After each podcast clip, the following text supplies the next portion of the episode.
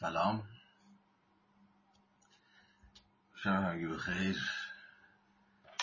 امیدوارم با حد ممکن و مقدور خوب باشین. جلسه هفتم از فکرها و تعملاتی به بهانه کتاب برای عشق به میهن آقای ماوریتسیو بیرولی مرسی که همراهی می‌کنید. خب چنان که عرض کردم خدمتون امشب نیمه دوم فصل سوم میهن دوستی و سیاست باستانیان رو با هم دیگه می‌خونیم و بحث می‌کنیم که تماما اختصاص داره به مواضع روسو ژان ژاک روسو فیلسوف قرن 18 فرانسه و به مدد روسو و بحثایی که روسو مطرح می‌کنه ما هم فرصت خواهیم داشت که کسرتی از موضوعات رو پیش بکشیم.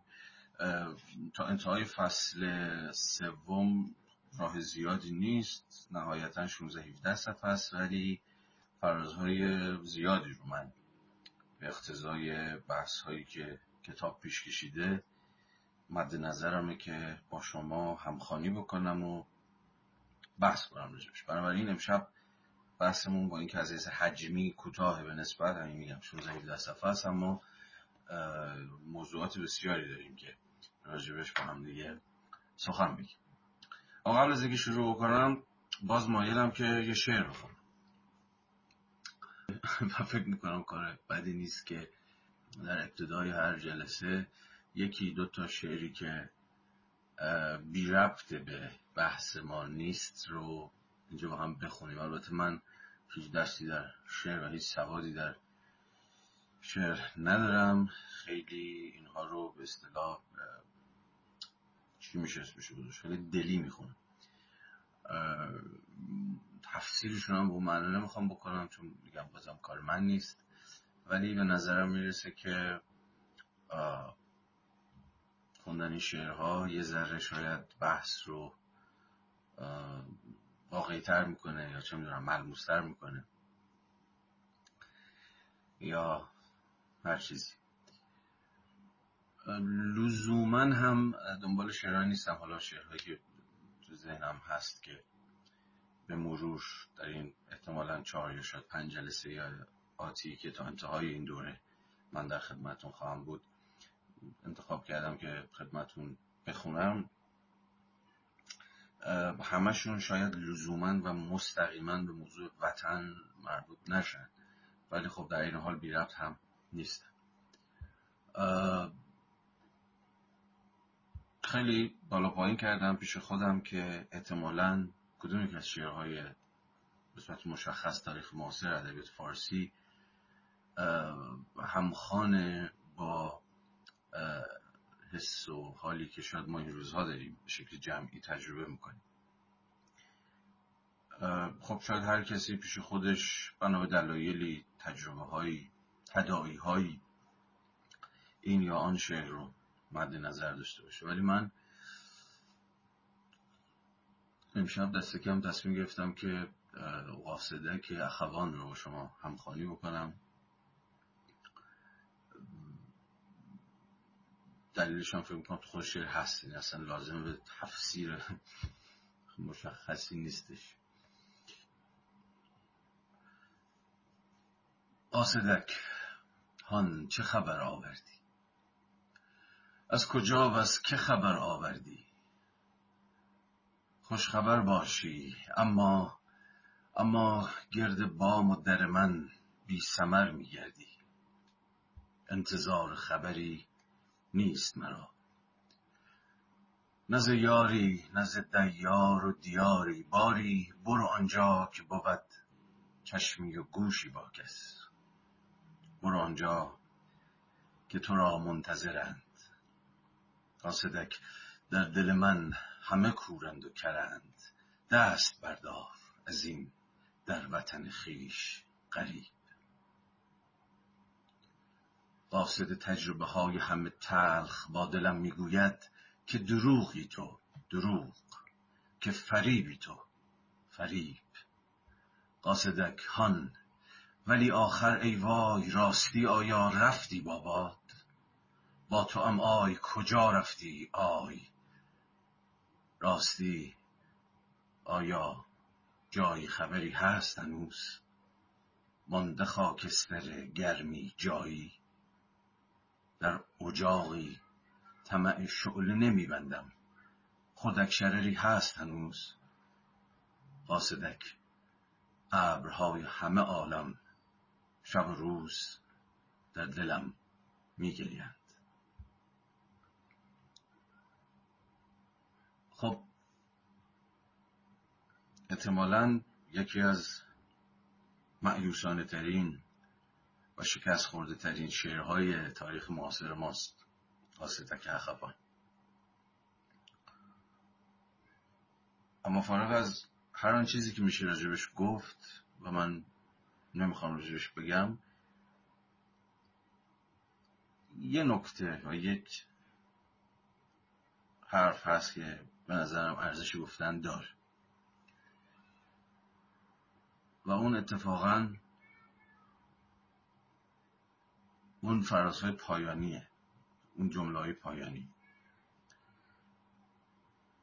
اون جایی که به شکل سوالی و خیلی مهمه که به شکل سوالی. اخوان در دل یه جور ناامیدی تام که قاصدک رو همونی که قرار پیام آور خوشی باشه. یه جورایی از خودش میرونه اما اون آخرا یهو انگار بدون اینکه به قول خودش طمعی ببنده به شغله اجاق اما باز می‌پرسه که نکنه جایی هنوز خبری باشه. نکنه که خاکستر گرمی هنوز جایی باشه. و خاکستر گرم. یعنی خاکستری که شاید هنوز چون گرمه ممکنه بشه ازش شعله بلند بشه. یا خردک شرری هست هنوز. یعنی یه جورایی ما با شعری سر کار داریم که به رغم اون ناامیدی تامش به رغم اینکه همه ابرهای عالم شب و روز در دلش میگریند اما باز هم انگار که دلش نمیاد دست برداره. باز از واسدک بیپرسه که شاید یه جایی خبری باشه یا آیا هنوز جایی خبری هست؟ این انگار که آخرین امید باقی مانده است. شاید حتی, حتی امید هم نباشه. واقعا امید هم نیست به معنی. ولی انگار رد پایی از یک امیدی که در دل در غعر ناامیدی ولی باز هم کنجکاوه که بپرسه که شاید جایی همین اطراف هنوز یک خبری هست. شاید هنوز یک خردک شرری هست. شاید هنوز خاکستر گرمی هست. و مهمه که اینا سوالیه. این سوالی بودنش خیلی مهمه. یعنی خود اون تردید رو میرسونه دیگه. اون نااطمینانی رو میرسونه. لحظه آخری که باز در نهایت که از همه جا ناامید شدید و فکر می‌کنید کار تموم شده ولی انگار که بازم روح و روانتون یا جانتون انگار نمی‌خواد به تمامی دست برداره. بازم از سر یه جور کنجکاوی جستجو می‌کنه بلکه آخرین روزنه امید جای همین اطراف خودی نشون بده. بنابراین ما با یه شعری سرکار داریم که میگم به رغم اینکه از اول تا آخرش انگار شاعر در میناله. اما باز به شکل خیلی بطعی به شکل خیلی نفسگیری. اون انتها باز سخن بر سر اینه که شاید هنوز خبری باشه.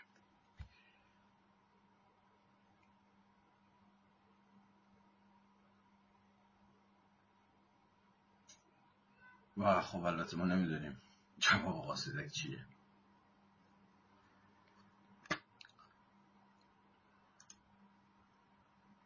که خردک شرعی هست یا نیست بالاخره.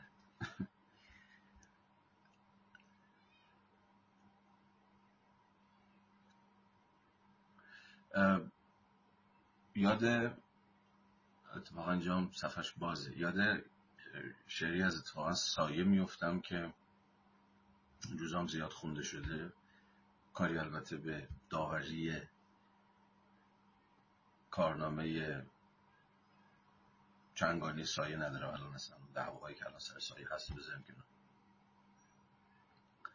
یه شعری داره شعر عجیبیه. به که خیلی ساده است و شاعرانگی عجیبی هم اصلا نداره. که زیادم ریزا پخش شده با صدای خودش. بذارید اینم بخونم.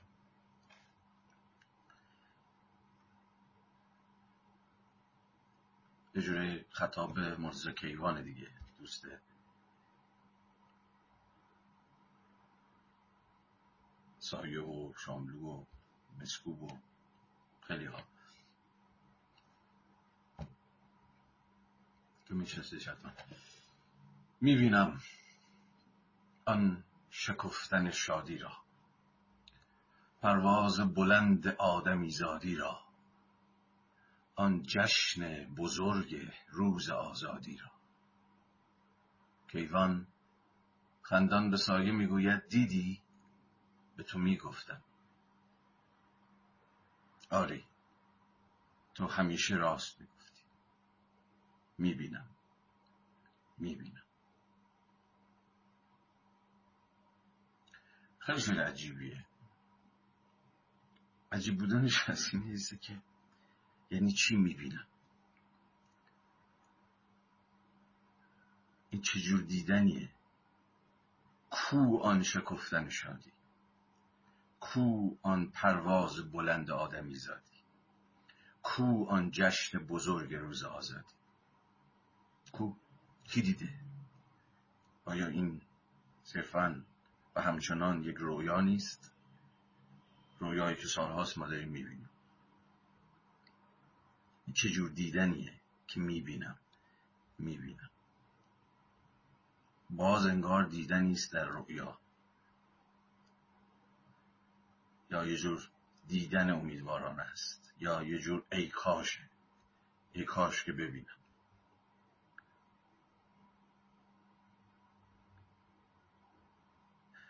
آدم یاد براهنی هم میفته که تو شعر اسماعیل قسم خورده بود که آفتاب روزی که آفتاب روزی بهتر از آن روزی که تو مردی خواهد تابید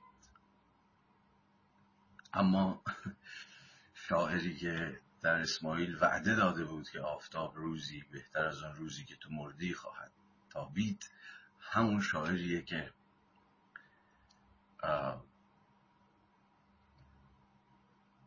همه تقلاشو کرد که آفتاب بیاید نیامد. این قسم این وعده به اینکه آفتاب روزی بهتر از روزی که تو مردی خواهد تابید اما در نهایت هرچه تلاش کردم که آفتاب بیاید نیامد. خب کدوم شد باور کنیم؟ اون وعده که آفتاب روزی یا این امر تحقق یافته که آفتاب نیامد. آیا هنوز باید صبر کنیم؟ یا هنوز زمان تحقق وعده وعده شعر وعده شاعر نرسیده؟ این می‌بینم سایه. البته که سایه ندید و مرد. مثل خیلی دیگه. که ندیدن و مردن. اما شاید این میبینمی که قرار است. اون فائل می‌بینم شاید فقط شاعر نیست شاید فرد نیست شاید یک سوژه جمعیه شاید. یعنی آیندگانی که قرار است ببینند. ما بازماندگان. نمی‌دونم همین رو یه چه دارم میگم ولی به حال یه به ذهنم که بازم بی ربطه به اون پرسش های اخوان در انتهای قاصدک نیست. به حال یه جوابی جواب ما چیه؟ خردک شلری هست هنوز.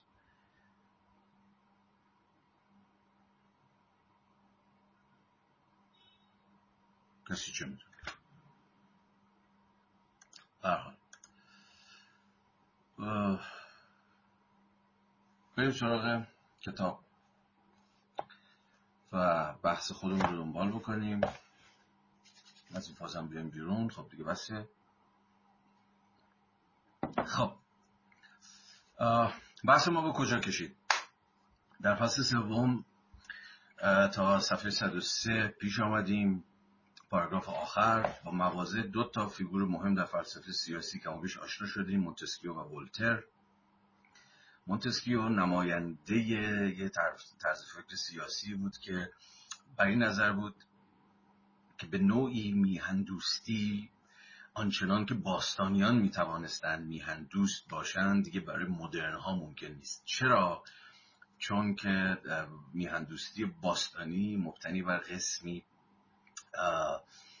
انکار نفس یا از خودگذشتگی یا فراموش کردن خود و منافع شخصی خود به پای و برای و در راستای خیر مشترک یا یک جور منفعت همگانی بود. این دیگه یه چنین کف نفسی یه چنین فراموش کردن خودی یک چنین مشارکت تامی در حیات عمومی شهر یا همون پلیس برای تحقق چیزی مثل خیر جمعی دیگه از مدرن ها بر نمیاد. مدرن ها زندگیشون بر وفق self-interest هاشونه منفعت های شخصیشونه. زندگی هاشون درگیر جور حیات خصوصیشونه درگیر کار و کسب و تجارت و فلان و اینهاست و اساسا دیگه سیاست به مثابه یک جور مداخله یا مشارکت یا پیگیری امور عمومی دیگه نمیشه این رو از مدرن ها انتظار داشت. مدرن ها هم زندگی خودشون دارن می‌کنن همین به دنبال یه جور خیر فردی خودشونن به دنبال ارتقای فردیت خودشونن. خیلی هم وقت برای سیاست و مشارکت در امور polis و اینجور چیزا ندارن و اصلا هم دوست ندارن که و خوش نمیدارند که چیزی از فردیت خودشون رو به نفع یه چیز موهومی به نام مثلا خیر عام یا خیر مشترک یا چیزی شبیه به این فدا بکنن. این موضوع مونتسکیو بود که گفتیم کارکرد دوگانه در قبال مفهوم میهندوسی داشت. از یه طرف این مفهوم رو که چند سالی بود که بیشتر از چند سال شاید مثلا یکی دو قرن بود که اقبالی بهش نمی‌شد و کمتر بحث می‌شد در رساله های سیاسی راجبه شد دوباره به روی صحنه اندیشه سیاسی آورد راجبش بحث کرد و به این معنا بهش بالا پری داد. اما در عین حال و همزمان اون رو دست کم به معنای باستانی کلمهش یعنی به معنایی که رومی ها یعنی جمهوری روم و تا حدی کلاسیک ها یعنی جمهوری های صده های میانه در ایتالیا در هلند و اینجور کشورها میفهمیدن اون رو بلا موضوع اعلام کرد. که خب حالا بحثش رو به تفصیل پیش کشیدیم. موضع دوم موضع ولتر بود. موضع ولتر موضعی بود که عملا هر شکلی از وابستگی مفهوم میهن به مکان به فرهنگ به زبان به مردمان خاص رو در واقع قطع کرد. و میهن تبدیل شد به هر آن جایی که و به راستی هر آن جایی که شما درش احساس آزادی و رفاه و امنیت بکنید. همون تعبیری که دو جلسه پیش از زبان جان میلتون انگلیسی شنیده بودیم که وطن آدمی آنجایی است که با او خوب تا کنند بنابراین هر آینه که میهن شما در برآوردن آزادی های شما و رفاه شما و امنیت شما ناتوان نشان داد یا از این بیش خود به تهدیدی برای رفاه و امنیت و آزادی شما تبدیل شد شما می‌تونید بار بندیلتون رو جمع بکنید و به دنبال یک وطن جدید بگردید. بنابراین وطن گزیدن تو مرام ولتر یک انتخاب خیلی اقلانیه یعنی ما بیشتر از اینکه وطن داشته باشیم پیشا پیش با یک جور وطن گزینی مواجهیم. این ترم وطن گزینی هم بسیار بسیار مفهوم مهمیه. در اصل مشروطه هم در ایران ما زیاد مفاهیمی داریم که ناظر بر همین قصه که وطن جای یک آدم خودش باید آزادانه انتخاب بکنه بر وفق این که کجا راحته یا کجا چیز می‌کنن. همین بهش احترام می‌ذارن می‌ذارن زندگیشو بکنه کاری به کارش ندارن انگولکش نمی‌کنن درش سرویس نمی‌کنن. از این قصه ها حالا اون یه جلسه که هنوز نیومده و من می‌خوام به اعتبار کارهایی که توکلی ترقی و چند نفر دیگه راجع به مفهوم میهن و میهن دوستی در ایران کردن بحث بکنم اونجا بهش می‌رسیم و راجع به تجربه میهن دوستی و ترم ها مفاهیمی که ما داشتیم بیشتر سخن اونجا خواهم گفت. ولی به حال پس ولتر میشه چی؟ نماد یک جور جهان وطنی. یعنی اینکه هر گوشه جهان می‌تونه وطن من باشه. من پیشا پیشش تعلقی سفت و سخت به مثلا فرانسوی بودن یا اسپانیایی بودن یا انگلیسی بودن یا هر بودن دیگری ندارم بلکه وطن من هر آنجایی است که بتونم درش موافق خودم در آشتی با خودم و آرزوهام و حق و حقوقم زندگی کنم. که این هم بحثش هفته پیش شد. حالا می‌رسیم به روسو فیگور سوم فصل سوم بعد از مونتسکیو و آقای ولتر روسوی ماست. خب از صفحه 103 من دیگه از اینجا بعد با ازتون بی مقدمه وارد بحث میشم که پیش بریم و صحبت بکنیم خب صفحه همون 103 پاراگراف دوم رو اگر کتاب رو دارید تشریف بیارید و همراه با من بخوانید. ویرولی می نویسه هرچند روسوی ملیگرا ملیگرا رو داخل گیومه گذاشته که تا دقیقه دیگر معلوم خواهد شد که ملیگرایی روسو چیه داستانش و خب چه ربطی باز به همون ایده میهندوستی داره. هرچند روسوی ملیگرا از جهان شهرگرایی فیلوزوف های زمان خود فیلوزوف هم که گفتیم دیگه همون امثال ولتر و دالامبر و دیدرو و اینها. که اصلا خود ایده کاسموپولیتانیزم رو ایده جهان شهرگرایی رو یا جهان وطن باوری رو در واقع اینها از که به اصحاب دایت المعروف اینا معروف بودن و این قصه ها یه جوری باب کردن. برحال هرچند روسوی ملیگرا از جهان شهرگرایی فیلوزوف های زمان خود که آن را نقابی برای خودپرستیشان می‌دانست متنفر بود؟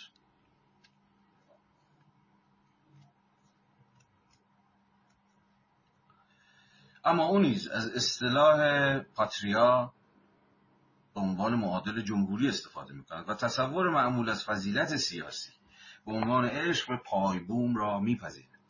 همچون مونتسکیو فضیلت سیاسی مورد نظر روسو نیز نه نوعی وضع معصومیت است و نه فضیلتی مسیحی بلکه میراسی گرانبها از باستانیان است که سیاست مدرن ها بیوقته در تلاش است آن را نابود کند. چه نابود کند؟ فضیلت سیاسی. حالا فضیلت سیاسی چیه؟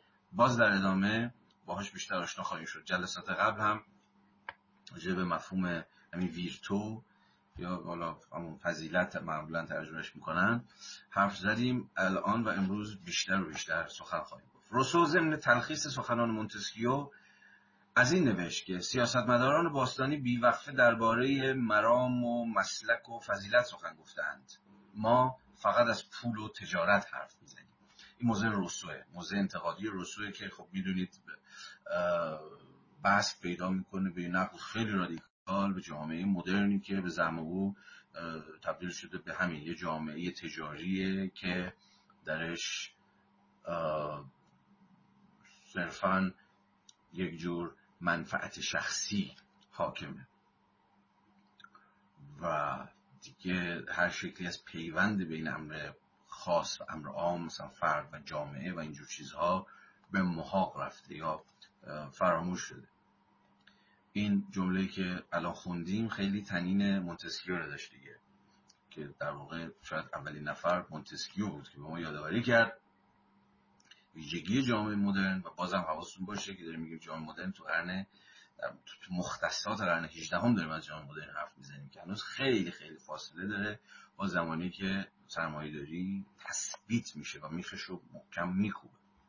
تازه قدم های آغازین سرمایه داریه ولی نکته جالب اینه که از همون نخستین گام ها ناقدان هم از راه رسیدن. ناقدان چیزی که می‌تونیم اسمش رو بذاریم همین جامعه تجاری یا جامعه سوداگر که بعدا حالا اسمش قرار بشه سرمایه داری. میگه باستانیان مسئلهشون مرام و مسلک و فضیلت و اینجور چیزها بود اما تو جامعه مدرن همه دارن از پول و تجارت و business و کسب و کار و فلان سرمایه گذاری و اینجور قصه ها دارن حرف می‌زنن. این حرفا رو ما امروز خب طبعا خیلی خیلی بهتر می‌فهمیم دیگه. برای او یعنی برای روسو فضیلت هم نوا کردن اراده خاص با اراده عام است. خب یکی از شاید اولین کسایی که این پرابلم رو پیش پای فلسفه سیاسی گذاشت روسو بود که بعدها شاید اوجش میشه در هگل. یعنی این این پرابلم این پرسش که چگونه باید اراده خاص رو یعنی اراده من و شما در مقام فرد رو با اراده عام با اون چیزی که خود روسو اسمش میذاشت جنرال ویل اراده عام اراده عمومی اراده همگانی هماهنگ کرد. اساسا چه هماهنگی ممکنه که اراده خاص با اراده عام همساز بشه. خب به حال حالا فارغ از اینکه روسو چه پاسخی به این قضیه میده این پرابلم این, این مسئله همچنان هنوزم که هنوز دامنگیر اندیشه یا فلسفه سیاسیه و هنوزم به شکلهای مختلفی داره پرسیده میشه که همین فرد و جمع شهروند و دولت به زبان روسو اراده خاص اراده عام اینا چجوری باید با هم همساز کرد؟ اگه اینا با هم تعارض پیدا کردن دولت یه چیزی گفت فرد یه چیزی گفت شهروند بر این حق یا بر اون خیر دست گذاشت و دولت از این سخن گفت که به نام منافع ملی به نام خیر همگانی نه. اونجا و در اون لحظه چه باید کرد؟ به حال از روسو تا هگل و کل میراث پسا هگلی در اندیشه سیاسی به نوعی با این پرسش من فقط خود پرسش در دارم. درگیر بوده و هست. به حال آقا میفرماید که فضیلت همون هم نوا کردن اراده خاص با اراده عام است و عشق به میهن خود مؤثرترین وسیله برای برانگیختن فضیلت. یادمون باشه که مونتسکیو این مسئله رو نداشت. فکر می‌کرد که اراده خاص که در جامعه تجاری در جامعه مدرن انقدر بالا پر پیدا کرده دیگه مسئلهش اصلا این نیست و اساسا نمی‌خواد که و خوش نمیداره که. و وظیفه خودش نمی‌دونه که. خودش رو با یه چیز گنگ و مبهمی به نام خیر عمومی هماهنگ بکنه ولی این پروسش همچنان پس می‌بینید برای روسوه که جدی و حیاتی باقی میمونه. و به نظر او عشق به میهن مؤثرترین وسیله است برای برانگیختن فضیلت به این معنا. جور هم نواسازی فرد با جمع جمله رسولینه آیا خواستار آنیم که مردم فضیلتمند باشند؟ پس اجازه دهید کار را با واداشتن آنها به دوست داشتن کشورشان آغاز کن پس اصلا این عشق میهنی که رسول داره ازش حرف زنی میهن دوستیه آغاز اون فضیلت سیاسی است. خب من چگونه می‌توانم هم خودم باشم هم یک من باشم هم یک فردیت باشم اما در این حال دلم برای چیزی بیشتر از خودم هم بتبه چیزی بیشتر از خودم رو هم دوست داشته باشم. نگران چیزی بیشتر از خودم هم این همه مهمه. باشم. این چجوری شدنیه؟ بیاید صفحه 105 پاراگراف دوم. هرچند روسو از اصطلاح فضیلت سیاسی استفاده نمی کند صرفا از وسی... و, و صرفا از فضیلت همون ویرتو بدون پسوند و پیشوند سخن می‌گوید. منظور او از فضیلت همون فضیلت شهروندانه است به معنی که گفتیم. یعنی قدرت اخلاقی شهروندی که قادر به جنگیدن بر ضد فساد و ظلم و سرکوب است. این خیلی مهمه.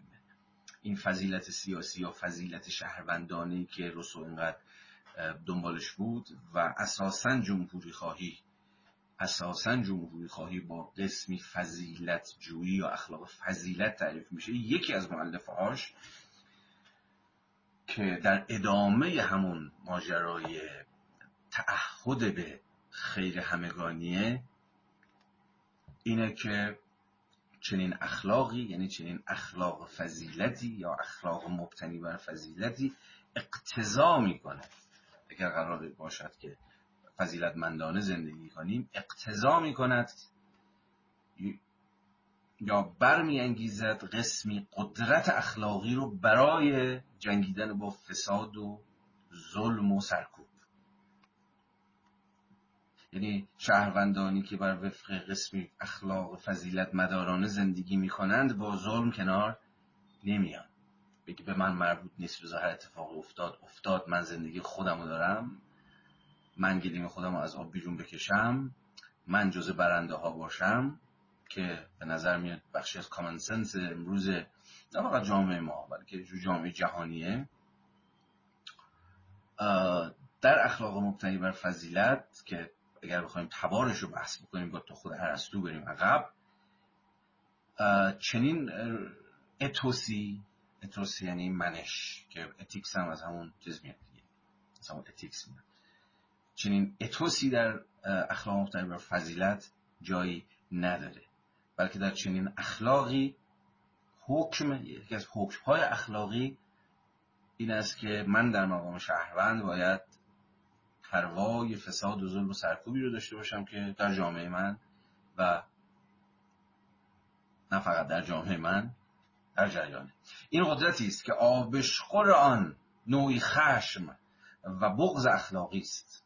خشم و بغضی که جان فرد را خیلی اینجاها فرازهای مهمیه. خشم و بغزی که جان فرد را گلوله آتش کرده و ارادهش را به ایستادن و جنگیدن تشهیز می‌کند تشهیز یعنی تیز کردن چاقو بهش میگن تشهیز اینجا موضع روسو که حالا ویرولی داره صورت بندیش می‌کنه میگه ببین این فضیلتی که شهروندانی که بر وفق این فضیلت زندگی می‌کنن یا فضیلت شهروندانه دارن یا فضیلت سیاسی دارن در واقع اون پیگیری ظلم و سرکوب و فساد و فلان اینها که دقدقه دارن پرواشو دارن نسبت بهش حساسن در قبالش بی تفاوت نیستن بی نیستن سرشون رو تو برف نمی‌کنن روشون رو بر نمیگردونن. این, این, این روحیه این اتوس به قول این قدرت قدرت اخلاقی خودش آبشخورش خشم خشمیه که یعنی خشم از سرکوبه خشم از فساده. خشم از جوره و ستمه و سلطه است و استثمار و هر چیز دیگه از این دسته. و مفصل میشه بحث کرد. کما اینکه من جسته گریخته در جلسه قبلا بحث کردم راجب عواطف راجب سازماندهی عواطف در یک جمهوری. یا به تعبیر دیگه جمهوری یک رسپوبلیکای راستین بر چه عواطفی سرمایه گذاری می‌کنه. یا چه کدوم یک از عواطف انسانی رو برمیانگیزه و بهش بال و پر میده؟ چرا یک جمهوری اتفاقا به و به یک معنای از خشم شهروندانش دفاع می‌کنه؟ یا به نوعی این خشمگین شدن رو یه جور فضیلت می‌دونه خوبه که خشمگین میشه.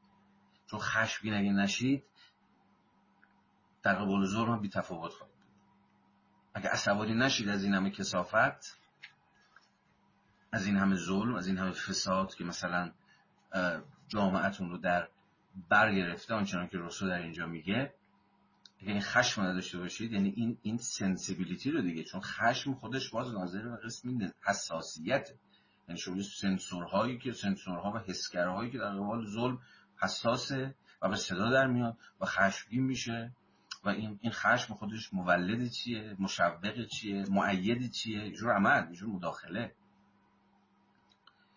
همینه که میگه خشم و که جان فرد را گلوله آتش می‌کند و ارادهش را به ایستادن و جنگیدن برمیانگیزاند. حالا تشهیز می‌کنه یعنی تیز می‌کنه.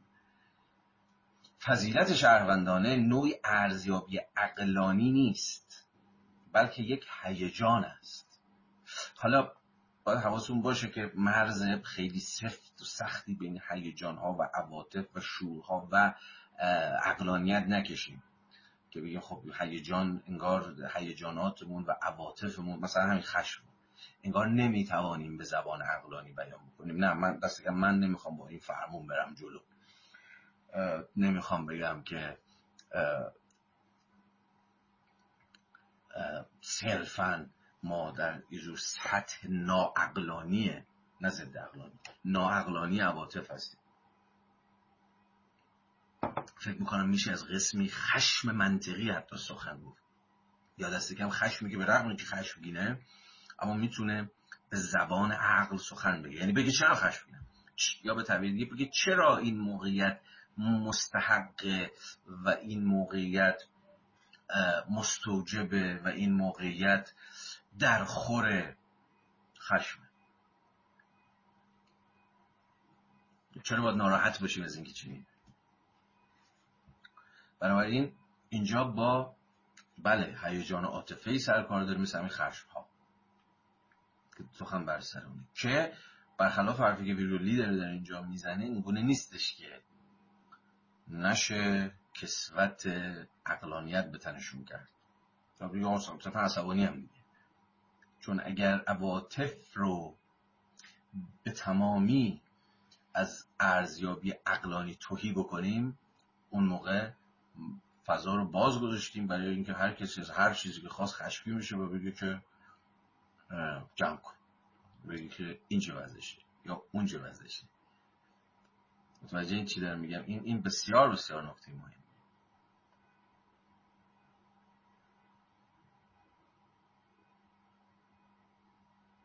بیشتر از اینا باید جوش حرف زد خب بگذاریم.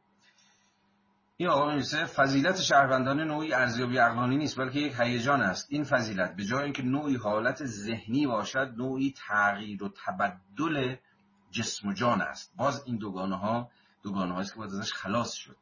اما به حال حرف این بابا اینه که اون فضیلتی که داشتیم تا اینجا ازش حرف می‌زدیم فضیلت شهروندان فضیلت سیاسی جان و جسم و روح و روان شما رو یا به تعبیر من سازمان حساسیت های شما رو دگرگون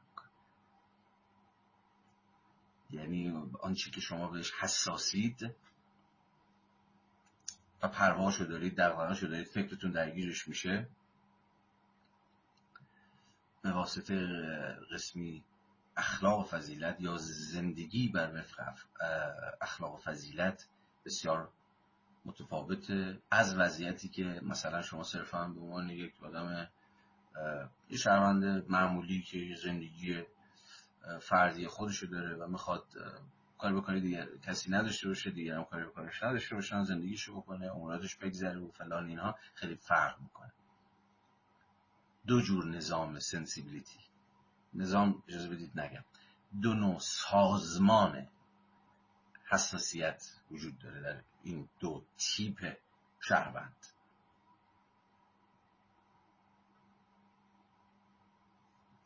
قطب مخالف یک شهروند فضیلتمند شهروندی است که آها اینجا جالبه. شهروندی است که در برابر فساد یا هر چیزی شبیه به فساد سرکوب ظلم استثمار به رغم آنکه محکومش می‌کند تازه اگه خوش بین باشیم با شهروندی سرکار داشته باشیم که بله اینا رو محکوم می‌کنه این خیلی بده فلان اینها. اما در عمل سرد و ساکن باقی میماند. پس ببینید این میهن دوستیه با حواستون باشه دیگه این عشق به میهنه از همون اول مشخصه. مثلا بحثی در ساحت عواطف و شورمندی های ما. عشق یا عشق به میهن یا میهن دوستی. مسئله سر اینه که اگه من میهنم رو دوست داشته باشم کشورم بر مهم باشه پاتریام یا یا در واقع پولیتیام پولیتیا یعنی همون اجتماعی سیاسی دیگه همون پلیس یونانی. یعنی اصلا خود خود این زندگی اجتماعی. اگه برام مهم باشه اون موقع حتی بدن من هم و شورمندی های من هم متفاوت خواهد بود. یعنی با این بابا دیگه آدم سرد و ساکنی نیستم. بلکه مدام در تلاش و تقلام برای اینکه ببینم کجا انگاری حقی داره ضایع میشه. یا کجا جامعه من داره راه بیراه میره. یا کجا من می‌تونم یه نقشی یه سهمی چیزی بازی بکنم؟ برای سامان یابی بهینه تر امور. بیاید صفحه 106 پاراگراف دوم. همان گونه که بیشتر ذکر شد رسول فضیلت شهروندان را هم نوا کردن اراده خاص با اراده عام تعریف می‌کند. اما آنچه وحدت یا این همانی اراده خاص با اراده عام را ممکن می‌سازد مهر و عشق ما برای همشهریانمان است. میهندوستی نمی‌تونه همزمان یه جور عشق مهر دغدغه پروا برای همشهریامون نباشه.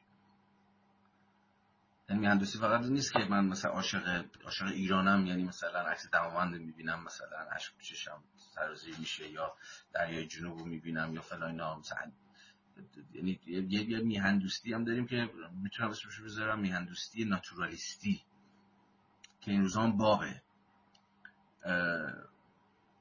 طبیعت گرایانه که یه جور میهن با طبیعت یکی میشه. آه مثلا امین صرفا جنگل های هیرکانی صرفا کوه های سر فلک کشیده مثلا زاگروس یا دریای نیلگون خلیج فارس. یا میهن با طبیعت انگار چیز میشه. هم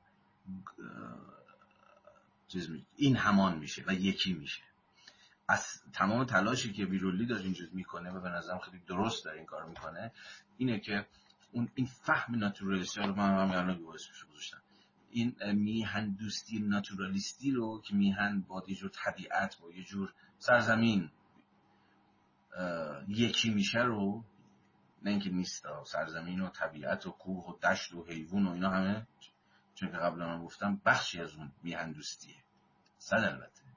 بی برگرد. اما مسئله بر سر یک جور تفسیر انحصاری دیگه. شما همین الان ممکنه تلویزیون رسمی جمهوری اسلامی رو با بکنید. همینجوری چپ و راست مثلا هی آهنگ های آنچنانی ملیگرانی هم بذاره طبیعت این ورم نشون بده. و امین صرفا یه تصویر خیلی زیبا شناختی بزک کرده از ایران زیبا. حالا بگذاریم از اینکه ایران زیبا هم امروز دیگه. داستان داره. یعنی خود طبیعت هم امروز در معرض فساده در معرض نابودی چپاول قارت یعنی به راحتی ما از ایران زیبا هم شما نمی‌تونید سخن بگید. این خودش باز بحث رو پیچیده هم می‌کنه. ولی به هر حال میهن دوستی ناتورالیستی که عموما دولت ها عاشقشن چون میشه نمایشش داد دیگه. این طبیعت قشنگ اینجا اونجا.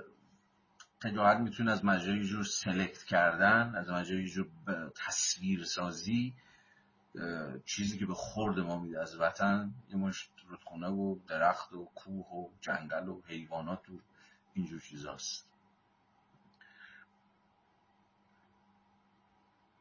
یهو یاد مثلا صفحات اینستاگرامی میفتم. خیلی از این صفحات اینستاگرامی رو مثلا شما با اسم کشورها سرچ بکنید. مثلا من خب چون خودم رفتم ایسلند رو خیلی دوست دارم ایسلند رو سرچ بکنم تنها تنها چیزی که می‌بینید که نموده اصلا اپیرنس یک کشوره در درجه طبیعت شدیه نه؟ کشور اولین چیزی که حالا طبیعت و ساختمون همین چیزا. ساختمون جنگل کوه فلان. دقیقا چیزی که شما نمی‌بینید خود چیه؟ خود پولیتیاست یعنی خود اون اجتماع سیاسی اون مردمه. دست کم در جهان تصویری شده ما. اولین چیزی که می‌خوایم از کشورمون نشون بدیم چیه؟ تصاویر زیباست دیگه. جور زیباسازی کشور. خیلی وقتا دقیقا همون زمانی که داره نابودم میشه تا همون زیبایی ها ولی با همین بزک و دوزک و اینجور بازی ها میشه چنین تصویر ناتورالیستی رو به دست. بعد منحصر به کشور ما نمیشه و اپاراتوس های ایدئولوژیک ما نیستن که. داره چون این کار می‌کنن. این خود میشه نشون داد که تمهید جهانی هم هست. اما چرا اینا رو گفتم؟ چون که رفیق ما همه تلاششو داره می‌کنه که بگه ببین میهن در عین اینه که یک تعین مکانی و جغرافیایی و طبیعی و سرزمینی داره. بله صد البته چون رو هوا که نیستش که. اما بیش از هر چیزی با خود نفس همزیستی. اونم همزیستی در یک فرم سیاسی و اجتماعی خیلی مشخص یعنی جمهوری که حافظ آزادی های مشترکه به اتکای مثلا قوانینش تعریف میشه. و به این معنا اون فضیلتی که فضیلت شهروندانه و سیاسی که ازش سخن گفتیم یه جور تپش قلبه یه جور پروای سرنوشت همشهریامون رو داشتنه. و حالا در یک مقیاس گسترده تر و اینو اگر بستش بدیم همزمانی که شما نگران همشریات هم هستید که خب اوضاعشون چجوریه؟ می‌خواد بازنشسته باشه می‌خواد کارگر باشه می‌خواد معلم باشه می‌خواد یک اقلیت جنسی باشه می‌خواد یک اقلیت مذهبی باشه هر کی هر کسی هر کسی. در این حال بله نگران کوه و دشت و طبیعت و حیوانات رو به انقراض اینا هستید. من بارها سعی کردم که دست کم تو فهم خودم بگم که میهن دوستی این ستا رو با هم وحدت میبخشه. انسان یا در همون شهروند حیوان و طبیعت. گرچه همه اینها رو میشه زیل طبیعت یکی کرد با هم انسان موجودی طبیعیه و بخشی از طبیعت و هم حیوان. اما منظورم از طبیعت طبیعت غیر انسانی و غیر جانوریه. و این کودشت و فلان. این چیزی که ما بهش میگیم اکولوژی یا زیست بوم و میهندوستی همزم تازه خود انسان هم فقط انسان زنده نیست. مصنوعات انسانی هم هست. مثلا چه می‌دونم ساختمون ها فلان خونه قدیمی توی مثلا خیابان ایتالیا در تهران یا فلان مثلا مقبره باستانی در فلان استان. یعنی میهندوستی پر همزمان پروای انسان و حیوان و طبیعت رو داشتنه. که به این معنی پس اصلا قابل تقلیل دست کم به مثلا اون روایت ناتورالیستی که در واقع پیش داشتم راجعش حرف زدم نیست. برای همین این بابام به ما میگه که این فضیلت شهروندانه بیش از هر چیز مهر و عشق ما برای همشهریامونه. و حالا من گفتم که نه فقط همشهریامون حیواناتون هم هست. کوه در دشتمون هم هست. ما با میل و رقبت دوستدار چیزی هستیم که مردم همان مردمی که ما دوستشان داریم خواستار آنند. آن عشق میهنی که پشتیبان فضیلت شهروندانه است. عشق به یک موجود مجرد یا غیر شخصی نیست. مثلا من منظورش موجود مجرد یا غیر شخصی مثلا چه می‌دونم مثل همه جهان. من عاشق همه جهان من همه آدم ها رو دوست دارم. خب البته که این نشان دهنده شعور شماست که از این حرف می‌زنید که من همه انسان ها رو دوست دارم. صد البته که جهان میهنی گویای یک جور بلوغ اخلاقیه که اون پروایی که ازش سخن گفتیم رو فقط محدود به مثلا همسایه اون بر دیوارش نمی‌کنه. یا صرفا دغدغه یوز پلنگ ایرانی رو نداره. اصلا دلش برای پانده های چین یا های استرالیا یا جنگل های آمازون در برزیل هم میسوزه یا نگرانشه یا اگه بتونه کاری بکنه می‌کنه. بنابراین باز هم قبلا گفتم الان باز هم میگم میهن دوستی که در سطح انزمامی نتونه در سطوح بالاتر به قسمی جهان میهنی گره بخوره حتما حسگرا خواهد شد و حتما در گفتمان ملیگرایی و برتریجویی و فقط خودمون بکن لق و اینها به حال بخواد نخواد ادغام میشه. بنابراین ما باید بتونیم از سطح میهن دوستانه شروع بکنیم چون به حال طبیعیه که من اون کسایی که باشون زندگی می‌کنم باشون هشت و دارم شبکه ارتباطی هم با اونها شکل گرفته خواد از مجرای خاطرات مشترک از مجرای زبان مشترک. خب اونها برام ملموسترن برام انزمامیترن برام در دسترسترن. مثلا رنجشون برای من قابل لمستره تا مثلا رنج بومیان آفریقا که فهمی انتظایی ازش دارم از مجرای رسانه ها و تلویزیون و اخبار و فلان البته از همسایه هم از مجرای اخبار با خبر میشیم. ولی به هر حال می‌خوام بگم که حالا این بحث رو بعدا با نمارش برمیگردیم. ولی اینجا ویرولی داره میگه که این عشق به میهن عشق به یک چیز انتظایی نیست. میهن زنده است. میهن قبلا هم بحث کردیم. رنگ داره تم داره بو داره تصویر داره. نه؟ مثلا برای همین هم هست که وقتی میریم دلمون تنگ میشه حتی اینجا دهنمون هم سرویس شده باشه مثلا فرار کردیم. مثلا ما اینجا هر چی داشتیم و گذاشتیم فرار کردیم از این مملکت مثلا خیلی هایی که تو این سالها مهاجرت کردن پناهنده شدن آواره شدن و مسئول همش خود کشوره با نظام سیاسیشه. به رغم این قضیه طرف بازم چرا چیز میشه یه یه صدا یک ایرانی میشنوه یا نمی‌دونم یه آهنگ ایرانی به گوشش می‌خوره حالا کردی باشه ترکی باشه گیلکی باشه یا هرچی یا میشنوه که فلان رستوران ایرانی قرمه سبزی میده همون قرمه سبزی معروفه که دفعات قبل بهش صحبت کردیم یا دلش میلرزه. این یعنی که وطن تم داره رنگ. و از مجرای جور حافظه حافظه جمعی در ما جاگیر میشه. به این معناست که انتظایی نیستش.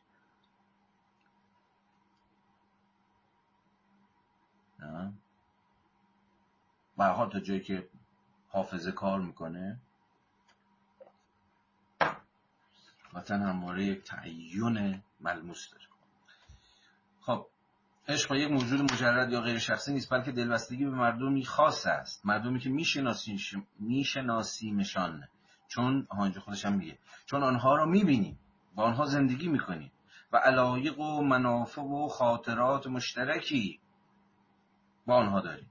آدمی نمی‌تواند غریبه ها یا افراد ناشناخته یا بینامونشان را دوست بدارد. باز اینجا باید تبصره زد.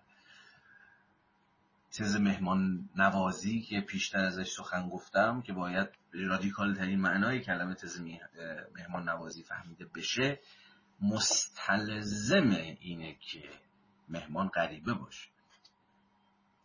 حالا این بحث خیلی جدی میشه سرش کرد. دلیل بحثی که داره راجع به همین مهمان نوازی که بسیار تفسیر رادیکالیه به ما یادآوری می‌کنه که. ببین زمانی شما مهمان نوازید که مهمانتون پیشا پیش یکی از خودتون نباشه. چون که مهمان نوازی نمیشه که. توجه این داستان چیه؟ مهمان نوازی مهمان همیشه غریب است. اینه که مهمان نوازی به مسابقه قسمی گشودگی اخلاقی رو رادیکال می‌کنه.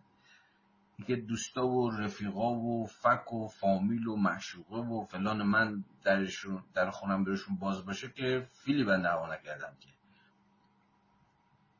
همین دیگه دیگه هم همینن دیگه.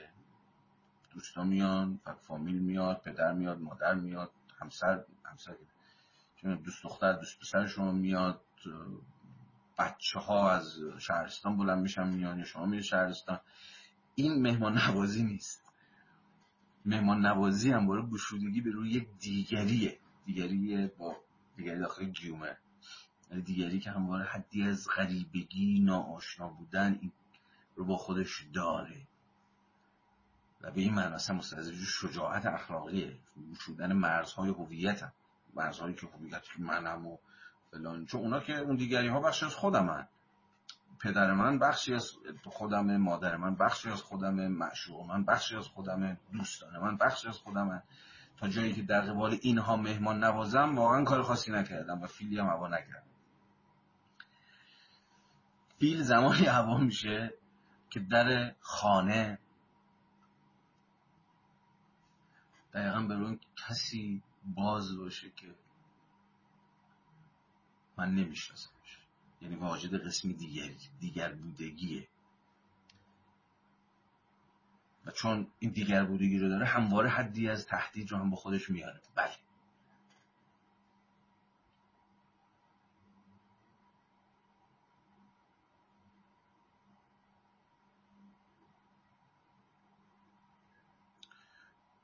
خود هر کدوم از اینا رو باید واقعا آدم جدا کنه مستقل سرش حرف بزنه ولی فعلا همین اندازه از من داشته باشید دیگه. به حال انقلتی بود در تفسیر آقای روسو؟ تفسیر آقای ویرولی از روسو. به حال به نوشته روسو عشق رو میهن صد بار سوزانتر و طربناکتر از عشق به یاری محوش است. عجب. حب وطن برانگیزاننده هیجان آتشین والایی است که آن را در فضیلت اخلاقی ناب که همان فضیلت فلاسفه باشد نمی‌توان یافت. خب با دوباره دعوای فلسفه و سیاست اینجا آغاز میشه. فضیلت فیلسوف به ما راه رسیدن به نیکبختی شخصیمان را میآموزد که برای یونانی ها و حالا مشخصتر از همه برای خود ارسطو بالاترین form of life یا والاترین form of life شکل زندگی شکل, شکل زندگی فیلسوفانه است دیگه. فیلسوفه که به واسطه زیستن بر وفق لوگوس یا همون عقل هرچی ترجمهش می‌کنید. فضیلتمندانه ترین زندگی رو داره.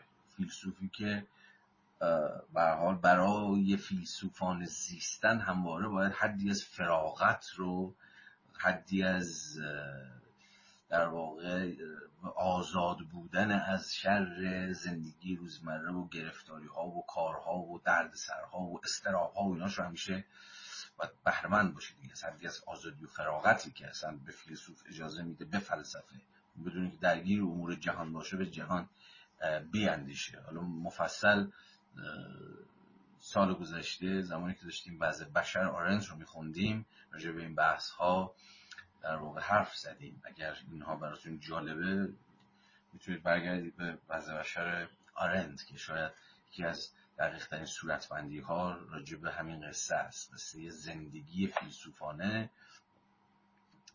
که به ویژه فصل اول که البته همه بعد چیز آرنت اینه که می‌خواد زندگی فیلسوفانه رو به به نفع یه جور زندگی عمل ورزانه یعنی زندگی درگیر labor و work و اکشن و خب بالاترین form of life vita activa یعنی همون زندگی عمل ورزانه تو خودش سه تا سطح داره تو سه تا سطح باز بالاترین درجهش زندگی وقف کنش دیگه زندگی وقت اکشنه که در واقع همون زندگی سیاسیه یا زندگی که وقف مشارکت در امور عمومی میشه که ویژگی هر res publica ییه res publica بحث کردیم یعنی امور مشترک امور همگانی و اون, اون, اون قانون اساسا رومی که هر آنچه که به همگان مربوط میشه همگان باید درش مشارکت بکنن. و خود این مستلزم یه فضیلت شهروندانه بود یعنی شهروندانی که به واقع مشارکت کنن در امور عمومی.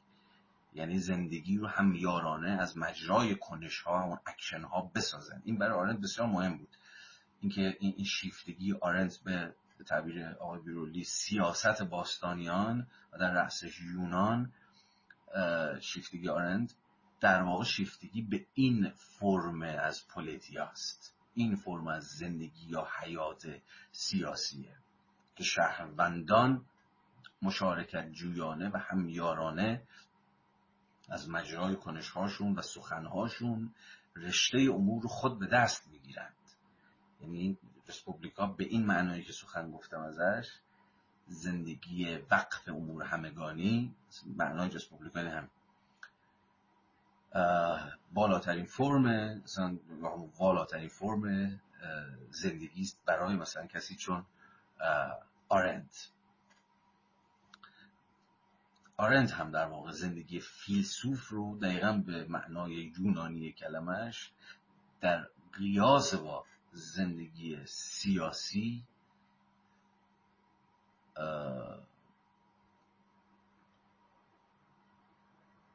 می‌خوام یه کلمه خوب براش پیدا کنم کنار می‌گذاره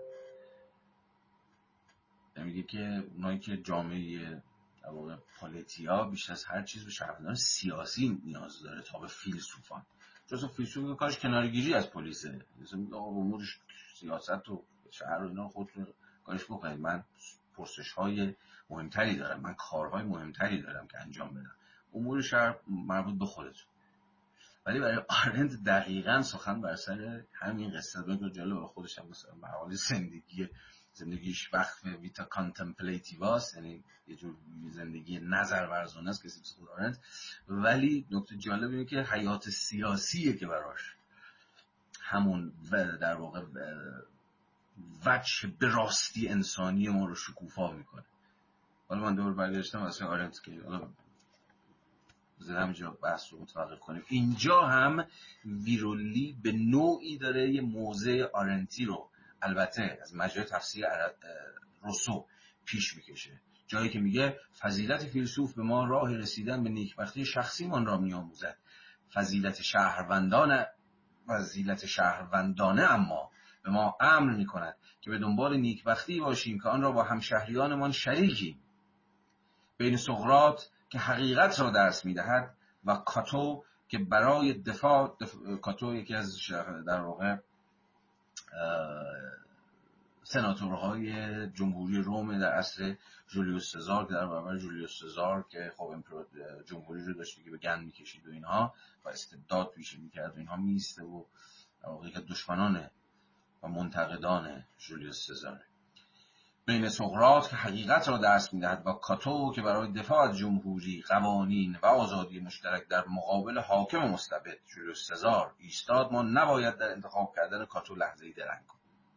باز می‌دید اینجا دوگان سازی هایی که ویژوالی زیاد می‌کنه و البته در اینجا بحثی خود روسو وسط کشیده. یعنی انگار ما بود بین سقرات بودن یعنی اون زندگی فیلسوفانه درگیر یه جور نیکبختی شخصی با زندگی بابای مثل کاتو و شهروند فعال جمهوری یکی رو انتخاب بکنیم.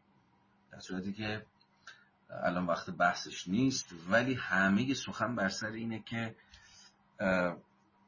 باز این مبتنی بر یه دوگانه سازی نظریه از عمله. انگار شما ما تقسیم کار انگار پیش پیش پذیرفتیم. یه دی هستن میفلسفن و فکر می‌کنن و فلان اینها. یه دی هم هستن که حالا اونا مثلا مردان و زنان عملن. و بین این دوتا یعنی مردان نظریه مردان و زنان فلسفه با زنان و مردان اکتیویست یک مرز و یک دره عبور ناپذیر هست. باز فکر می‌کنم این دوگانه از اون دوگانه هاییست که باید برش فایق بیایم. دوگانه اکتیویست و تئوریسین خودش یک دوگانه کاذبه که میگم اساسش برای اون تقسیم بندیه که البته ریشه در خود نظام تقسیم کار اجتماعی در که در اصل خود سرمایه‌داری هم در واقع تشدید شده. یعنی کسایی که کار یدی می‌کنن با کسایی که مثلا کار ذهنی می‌کنن. همه سخن بر سر اینه که چگونه نباید به این تقسیم کار شما روشن فکرها مثلا ما اکتیویستا یا ما شهروندا تن داد. و اتفاقا مسئله به تعبیری شاید یک جور وحدتیابی حالا سر شکلش و چگونه و اینهاش بعدا باید بحث کنیم. بر سر وحدتیابی نظری و عمله. بر سر اینکه ما کسایی نداریم که با دستاشون کار نمی‌کنن فقط میشینن یه گوشه کار فکری می‌کنن. با هشت و هشتی هم نه با همون تزر چیز دیگه برج آج و شما در برج آجتون میده فلان. و یه دیگه کار گل می‌کنن دیگه اون بیرون هم کتک می‌خورن تظاهرات می‌کنن. در این حزب در اون نهاد در این انجیو در اون مجمع فلان این این این دوگانه به نظرم چیزی نیست که یک جمهوری بهش نیاز داشته باشه. واقعا خود مفهوم فضیلت شهروندانه نه فقط ناظر بر شهروندانی است که جانشون روحشون اتوسشون میتپه برای همشهریاشون و می‌خوان کاری بکنن و مشارکتی در امور بکنن. بلکه بخشی از این فضیلت خود دانشه. یعنی صرفا اون زندگی عملی نیستش که به نظرم فضیلت شهروندان است. امروز بدون دانش به معنای بسیار وسیع کلمه منظورم من فقط دانش فلسفی و جامعه شناخت اینها نیست گرچه به نظرم دانش های انسانی حالا اینو توی کلاس مربوط به جامعه شناسی زیاد بحث کردم. فقط هم ندانش های انسانی حتی خیلی دانش های فنی به ویژه در عصر هر دم فنی شونده تر ما بخشی از این دانش بخشی از خود فضیلت این شهروندان فضیلتمند فقط کسایی همین میگم نیستن جهان آتشینی دارن. هی نگران اینن نگران اونن. و همه زندگیشون مثلا وقف دادخواهی مظالمی شده که داره بر خودشون یا بر هم طبقه هاشون یا هم سنفاشون یا هم قشر هاشون یا هم هاشون میاد. بلکه در این حال از مجرای قسمی دانش جانشون و خود مثلا حساسیت هاشون هاشون مسائلشون هم ارتقا پیدا کرده است. حالا اینم بحث دیگه. بسیار البته بسیار البته. و بسیار البته مهم. ادامه. اگر بخواهیم معنای ایده فضیلت سیاسی مورد نظر رسول را بفهمیم باید به یاد داشته باشیم که برای او پاتریا بالاتر از هر چیز دیگری به معنای آزادی مشترک است. این چنین عشق میهن که پشتیبان فضیلت سیاسی است عشق و آزادی مشترک است. آزادی خودمان و آزادی همشهریان همشهریانمان. این آزادی مشترک آزادی مشترک از جلسه اول تا الان هی داریم تکرارش می‌کنیم از اینجا باید با تکلیفش روشن. یعنی چه آزادی مشترک؟ چرا جمهوری همان عشق و آزادی مشترکه؟ و چرا میهن دوستی پروای آزادی مشترک را داشتنه؟ به چه معنا؟ آزادی مشترک یعنی آزادی من و همه. من و همه دیگران بلا استثنا. یعنی اصلا اینکه همون تزه یا همه آزاد میشیم یا هیچ کس آزاد نمیشه. حتی روزی که یک نفر هم در وضعیت ناآزادی زندگی می‌کنه و این البته سوال بسیار مهمیه که خود ناآزادی چیست؟ ناآزادی که فقط تو زندان بودن و نمی‌دونم اینجور داستان ها بودن که نیستش که. این بود که تمام این بحث ها بلا موضوع می‌شد. بعدا یه جای دیگه البته نه اینجا باید بحث مفصل بکنیم. حالا من یه جایی بحث کردم. چیزایی هم نوشتم راجبش و مطمئنم بیشتر راجبش رو خواهم گفت که خود ناآزادی چگونه باید فهمیده بشه؟ کدام زندگی یک زندگی ناآزاد است؟ پس حواسمون باشه که اینجا خود آزادی رو هم باید به معنای خیلی دقیق جمهوری خواهانه بفهمیم که در یه خط اگر بخوام بگم درون این سنت به ویژه در اون سنت نو جمهوری خواهی آزادی همان ناسلطه است همان نان دومینیشنه برای هر کجا که سلطه باشه یا شکلی از سلطه باشه استثمار شکلی از سلطه است. ستم شکلی از سلطه است. تبعیض شکلی از سلطه است. اسارت بندگی شکلی از سلطه است. هر کجا که شکلی از سلطه وجود داشته باشه وضعیت ناآزادی حاکمه. و تا جایی که آزادی برای همگان محقق نشه جمهوری به معنای دقیق کلمه به اهداف خودش نرسیده. به این معنا خود جمهوری خواهی هم یک پروسه است.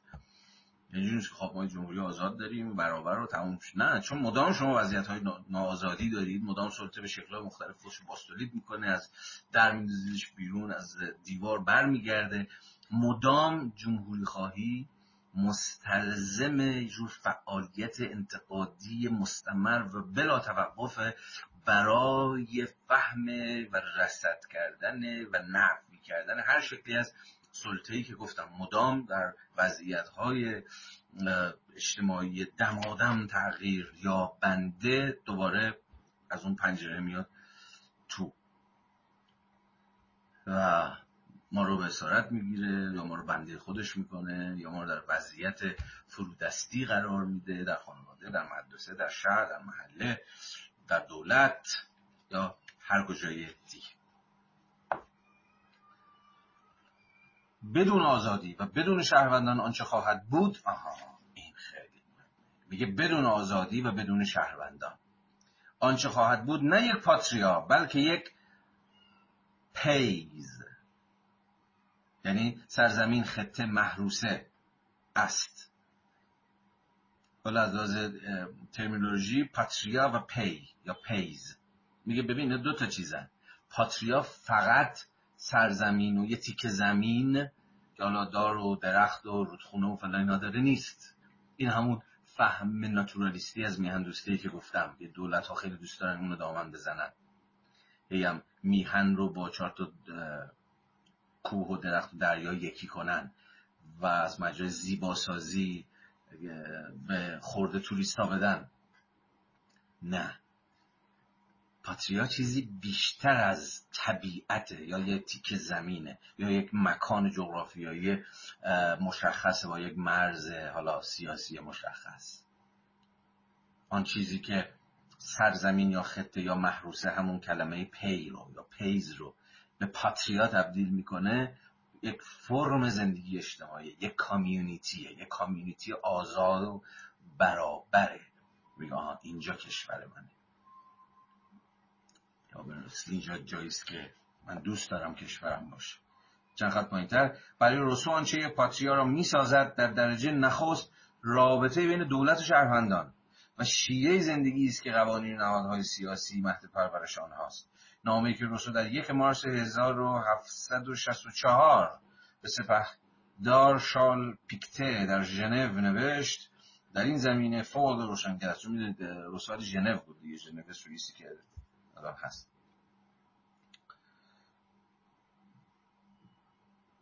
و 12 می 1763 در واکنش به تصمیم شورای کوچک جمهوری ژنو مبنی بر جلوگیری از انتشار کتابش کتاب روسو به نام نامه به کریستوف دوبومون و در پی اقدامات مشابهی که وضعیت قرارداد اجتماعی و امیل نام دو تا دیگر از کتاب های آقای روسو صورت گرفته بود. روسو به طور رسمی از حقوقش به عنوان یک شهروند شهروند ژنو دست کشید. خیلی دقیقه مهمیه. میگه روسو خودش از حق شهروندی خودش اون شهروند جمهوری ژنو دست کشید. چرا؟ همین روسوی میهن دوست فلان و اینا. که دقیقا به این نظر بود که آقا جمهوری داره گن میزن حالا سیاست سانسور دیگه. سانسوری که نمیذاشتن کتاباش منتشر بشه و اینها. به نوشته او این تصمیم دردناک یک گسست قطعی بود. روسو می‌دانست که با این تصمیم دیگر نخواهد توانست کشورش را ببیند. و با این حال گفت که این درد آنقدرها هم شدید به نظر نمی رسد. اکنون او هیچ عشقی هیچ علقی احساس نمی کرد به وطنش. همه آنچه باقی مانده حسی سرد از وظیفه و بیتفاوتی است. چه چیزی باعث شده بود عشقی که زمانی آنگونه شدید بود رنگ ببازد و محو گردد؟ دو پاراگراف پایینتر روسو جمهوری را دوست دارد و ژنو را چون جمهوری اوست دوست دارد و آنجا را چون یک جمهوری خوب دست کم در تخیل او است دوست دارد. به گفته روسو او زندگی کردن در جمهوری را دوست دارد که در آن عادت دلچسب دیدن و شناختن همدیگر باعث شده است که عشق میهن عشقی برای همشهریان باشد نه عشقی برای خطه و زمین. و جایی که در آن شخص حاکم و آهاد شهروندان بتوانند فقط یک منفعت واحد و یکسان داشته باشند تا ملاحظات و تدبرات حاکم معطوف به پیشبرد نیکبختی مشترک باشد. به بیان دیگر او تمنای زیستن در یک حکومت بسامان دموکراتیک را داشت. عشق او متعلق است به جمهوری که در آن حاکمیت قانون از آزادی تک تک شهروندان حراست می کند متعلق است به جمهوری شادمان و پرارامی که سرچشمه های آن در ژرفنای تاریک روزگاران گم شدهاند. جمهوری که حملات خسمانی از این دست را فقط به این امید تا آورده که شاید بتواند به ایجاد و تحکیم شجاعت و میهندوستی خدمت کند. جمهوری که شهروندانش همانها که از دیرباز به استقلالی مدبران خو گرفتند نه فقط آزادند بلکه سزاوار آزاد بودند شهری آزاد بدون میل به غلبه و تسخیر و به واسطه جایگذاری مناسبش ایمن از این ترس که مبادا همسایگان قدرتمند بدان هجوم بیاورند و تجاوز کنند. این, این, این سخن این موضع روسو اینی که من کشورم دوست دارم چون کشورم یه جمهوریه و جمهوری رو دوست دارم چون این جمهوری یک جمهوری آزاده. این هاست که در نهایت یعنی در, در, در, در همتنیدگیشون با همدیگه است که اصلا خود میهن دوستی رو معنادار می‌کنن. کسی مثل روسو این میهن دوست آتشین مزاج قرن هجدهمی همون جایی که جمهوری تبدیل به جمهوری بد شد مثلا شرکت سانسور کردنش در نهایت دست رد به سینه کشورش می‌زنه میگه به رغم اینکه دیگه قرار نیست کشورمو ببینم یعنی میره به یه تبعید خود خواسته دیگه. اما ارزش های جمهوری رو اونقدر بالا می‌دونه که جایی که این ارزش ها دیگه احترام ندارن یا شما با یه حکرانی بد سر کار دارید تا جای پیش میره که حتی از شهروند بودن خودش انصراف میده. ببینید این, این پارادوکس دیگه چگونه این عشق به میهن در نفت چون شما کشورت دوست داریه که با هر آن کاری که با تو یا با دیگران می‌کنه کنار نمیای و حتی حاضری فرام فراموشش کنن حتی حاضری ترکش کنی؟ البته با چشمانی اشکبار اما خوش کنار نیاید دیگه دیگه کشور ماست دیگه همینه دیگه. آخ که چقدر حرف زیاد.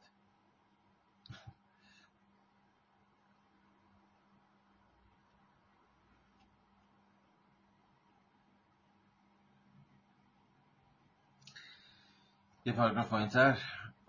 برای یک میهن دوست حقیقی ارزش patria بالاتر از همه در قانون اساسی نهفته است. این خیلی در خود constitution. در قانون اساسی که در واقع سازمان امور کشور تعیین می‌کنه. اینکه کشور ما چگونه کشوری قراره باشه؟ جایگاه نهادها جایگاه آزادی ها جایگاه حق ها توش کجاست؟ میهن دوستی حقیقی میگه برای یک میهن دوست حقیقی ارزش پادشاه بالاتر از همه در قانون اساسی نهفته است که برای محافظت از آزادی طراحی شده و نیز در شیوه زندگی و آداب و رسومی که قانون اساسی پشتیبان آنهاست. همین میهن دوستی حقیقی آنگونه که یک میهن دوست عمل می کند نه سال بعد یعنی رسول داره میگه یا همین میهن دوست حقیقی آنگونه که یک میهن دوست عمل می کند نه سال بعد تصمیم گرفت که از شهروندی خود دست بکشد. چون دریافت پاتریایی که بدان دلبست و وابسته بود دیگر وجود ندارد. ژنو هنوز سر جایش بود. با مردمش تاریخش زبانش نهادهایش و قوانینش. آنچه دیگر وجود نداشت جمهوری و آزادی بود. و البته از بخت بد ماست که امروز اگه بریم و برگردیم ممکن دیگه ایران سر جایش نباشه. حالا. آنچه وجود نداشت جمهوری و آزادی بود. هرچند همه چیز دیگر همچنان سر جایش بود. فساد رابطه سیاسی موجود بین دولت و شهروند کافی بود تا پاتریا را نیست و نابود کند. پس ببین تا چه حد برای خود روسو هم آن چیزی که قوام و دوام کشوره نه لزوما زبان و فرهنگ و تاریخ و نهادها و نمی‌دونم دفتر و دستک و ساختمون ها و طبیعت و فلان اینها نه لزوما اینا همهشون جز مقدمات مفهوم کشور که واقعی می‌کنن و من انزمامی می‌کنن و تاریخمند می‌کنن وطن اما اون چیزی که در نهایت اینها رو به عنوان یه سری مساله به مسابه چیزهای به مسابه متعلقات و معلفه های میهن به واقع به یک جمهوری بر می‌کشه مفهوم آزادیه همه اینا می‌تونن باشن ولی آزادی نباشه. روسو کسی که اینجا ابایی نداره که بگه خب اینجا دیگه کشور من نیست. اینجا دیگه جای من نیست.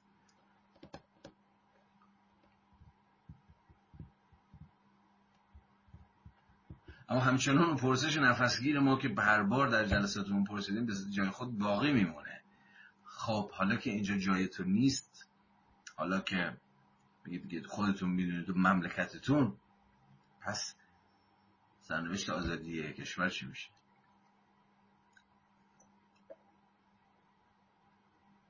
بله رسوم مهاجرت کرد و سالها در فرانسه و کشورهای دیگر در انگلستان دیگر زندگی کرد و آنجا به حال به دنبال یه زندگی آزادانه و محترمانه میگشت. اما ژنوی که ترکش کرد؟ اوکی شرط عقله آزادیات ازت گرفتن کتابات رو سانسور می‌کنن. نمی‌دونم ظلم سیستماتیک هست فرصت ها به شکل تبعیض آمیز توضیح شده. احترام و عزتی نیست. فلا فلا فلا هر آن چیزی که گفتیم جمهوری جمهوری می‌کنه. اوکی. در این صورت ترک کشور نه, نه تنها چیز عجیبی نیست بلکه حتی به یه معنای شاید وظیفه سیاسی هم باشه. چون زیستن زیل یک خودکامگی و یک استبداد خود امر غیر اخلاقیه به حال در چنین جامعه شما مجبور باشید هم بری به این وضعیت دیگه. که صدات نتونه در بیاد اعتراض نتونی بکنی مجبورشی با این بندها کنار بیای. کتابتو بدی برات سانسور بکنن نمی‌دونم فلان هر کجا بری بخوای مجوز بگیری نمی‌دونم فلان فلان. این همه شکلهای از مشارکت کردن در خود چیز دیگه ستمه. بنابراین ما اینجا با یه پارادوکس خیلی جدی داریم.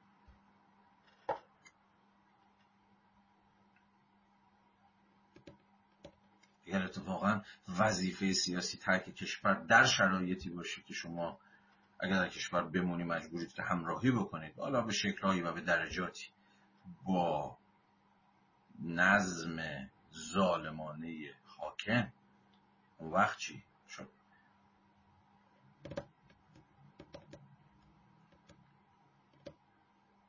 در حال موندن از دو حال سوا نیست. یا میمونید و میشید یکی مثل بقیه شما هم همین هم دست میشید مشارکت می‌کنید. زندگیتون حالا ممکن تو دلتون چهار فوش هم بدید ولی خب به حال خود این نظم بر دوش من و شما هم هست. ما هم داریم یه جوجه این چرخو میچرخ یا اینه یا یک مجاهدت مدنی پیگیرانه برای تحقق آزادی اگر دومی نباشه یعنی مثلا رسوی قصه ما در جمهوری ژنو بمونه ولی هیچ غلطی نتونه بکنه به عنوان شهروند در در تحقق آزادی مدنی مبارزه با سانسور تحقق نهادهای سیاسی دموکراتیک و هر چیزی. تحقق حقوق همه گروه ها اصناف طبقات اخشار. نتونه هیچ غلطی بکنه گام از گام برداره. اگه این حالت دوم نباشه اون موقع آیا فضیلتی در حالت اول هست؟ یعنی شهروندی مثل بقیه بودن و در نظم امور به اندازه خود و به سهم خود مشارکت کردن ولی در کشور خود بودن. خب می‌خوام صد سال تو کشور خود نباشی وقتی نمی‌تونی در راستای آزادیش تلاش بکنی. این شاید موضوع رسو باشه. وقتی ویرولی نمیگه به ما. ولی به نظر میاد که چنین. حتی این چه پرسش های نفسگیری در کار. که اصلا نمیشه راحتی از کنارشون گذشت.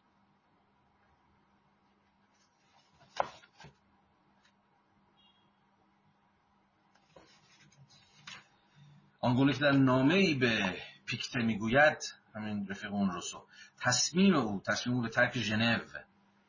نتیجه ازاله وهم بود. ازاله یعنی از بین رفتن یعنی دیگه توهمش دیگه از بین رفته بود. دیگه توهمی نداشت در قبال کشورش جمهوریش. پس از آنچه پاتریا با او کرد دیگر نمی‌توانست همچنان بر این باور باشد که او نیز یک پاتریا یک میهن دارد. و اینکه پاتریای او جمهوری ژنو است. آنگونه که او خود در نامش توضیح می‌دهد آنچه ازاله شدن وهم بر, بر جای می‌گذارد خشم یا کدورت خاطر نیست. عجب. بلکه صرفا بیتفاوتی و انفصال است.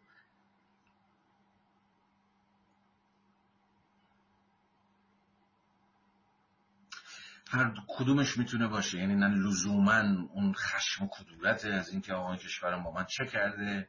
که هست. خیلی ها زیستن در کشورشون رو دارن به مثلا خشم روزمره اصلا تجربه می‌کنن چون هر روز دانشون داره سرویس میشه چون هر روز احساس می‌کنن که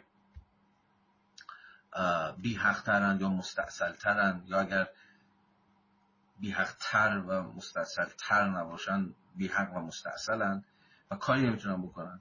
و به این معنا خشم کدورت یا هر عاطفه دیگه ای طبعا سرکلش پیدا میشه و در قبال خیلی های دیگه ممکنه که شکلی از بیتفاوتی و انفصال یعنی دیگه همین خودتون می‌دونید و مملکتتون به این شکل خودشون نشون بده. یعنی این این این چی میگن؟ یه چنین رویه ای اتخاذ بشه. اکنون اجتماع و معنا را باید در جای دیگری جستجو کرد. برای رسو میهندوستی در گام نخست یک عشق سیاسی است عشقی که حاصل حکمرانی خوب است و ریشه آن قدردانی از برای آزادی و بهروزی است که حکمرانی خوب آنها را برای همه شهروندان مسجل می کند پاتریا برای آنکه از عشق همه شهروندانش برخوردار گردد باید تک تک آنها را به طور برابر دوست بدارد. از طرف دیگر عشق عشق پاتریا نیز سیاسی است. و خودش را از طریق محافظت دلسوزانه از آزادی و حقوق سیاسی همه شهروندان نشان می‌دهد. با حراست از آزادی آنها کشور کاری می کند که شهروندان احساس امنیت کنند. با به رسمیت شناختن حقوق سیاسی آنها پاتریا کاری می کند که آنها فکر کنند کشورشان چیزی است که متعلق به همه آنهاست. پس این این حس من به کشورم مستلزم اون سمت قضیه هم هست. مستلزم که کشور من به نوعی به من عشق بده یا به من امنیت بده. حقوق من به رسمیت بشناسه. احترام من نگه داره. منو مثل هر کسی دیگری دوست داشته باشه. اما دریغ اگر چنین نباشد و نشود. جمله از خود رسول. فلزا بگذار که موتن خودش را چونان مادر مشترک همه شهروندان نشان دهد. بگذار مواهب و امتیازاتی که در موتن خود از آنها برخوردار می‌شوند به نزد آنها دلپسند باشد. بگذار حکومت برای آنها بخشی آنقدر بزرگ از اداره عامه را باقی بگذارد که آنها بتوانند احساس کنند در خانه خود هستند. یعنی شهروندان بتونن در اداره امور هم مشارکت کنند. و اصلا بخشی از نظم خود سیاسی باشه که شهروندان رو در واقع و به نوعی به خدمت بگیره یا تشویق کنه یا بهشون این مجال رو و این حق رو بده که در امور سهیم باشه. تا این صورت که احساس می‌کنن در خانه خودن. نه چون شما تو خونه خودت اختیار داری دیگه. خونه خودت خودت داره می‌کنی. در اینکه چیکار بکنیم چیکار نکنیم چی بخوریم چی نخوریم کی بریم کی بیایم کی بگیم بیاد کی نگیم نیاد. مشارکت می‌کنی. در خانه بودن مستلزم یه حدی از آزادیه دیگه. چون تو خونت چه میگه من تو خونم راحتم. چون تو خونت راحتی برای اینکه تو خونت آزادی داری. اینجا هم هست که میگه کشور به مسابه خانه هم به واقع زمانی تحقق پیدا می‌کنه که میگه حکومت بخشی آنقدر بزرگ از اداره عامه را واقعی بگذارد. یعنی بخشی از اداره امور به دست خود مردم باشه. در اون صورتی که مردم فکر کنن آزادی دارن و حق تعیین سرنوشت دارن یا به حال می‌تونن در سرنوشت خودشون مشارکت کنن. حالا به اندازه و بگذار قوانین مقررات در نظر آنها صرفا زمانت هایی برای آزادی مشترک باشد ببین خود سنجهی هم که رسو دست میده برای قوانین چیه؟ زمانت آزادی مشترک. یعنی آن چیزی که ازش به قانون خوب یاد می‌کنیم یا قانون عادلانه یاد می‌کنیم که بحثش در بین ما هم چند سبایی است که در گرفته. که اصلا قانون خوب چیه یا چرا از قانون خوب فقط باید تبعیت کرد؟ یکی از سنجه هاش همینه. قانون خوب اون قانونی است که ارز به حضور شما که بتواند از آزادی مشترک همگان پاسداری بکنه. اگه به نفع یه باشه به ضرر یه دیگه.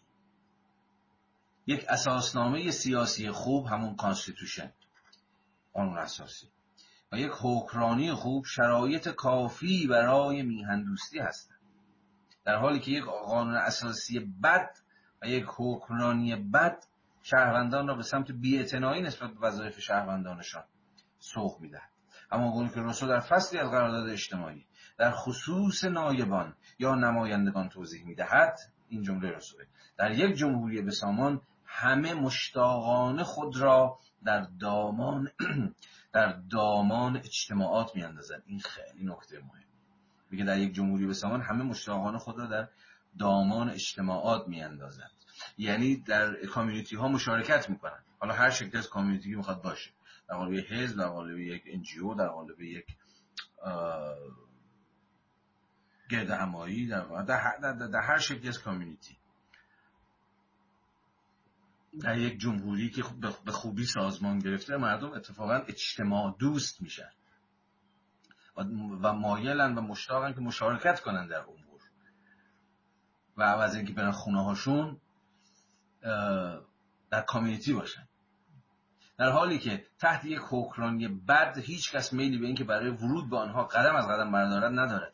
خب همین دیگه حوصله کار جمعی کردن و عضو این حزب شدن عضو اون نهاد شدن عضو این انجیو شدن عضو اون مجمع یا شورا یا اتحادیه یا سندیکا چه هر هر چیزی که ناظر بر قسمی کامیونیتی.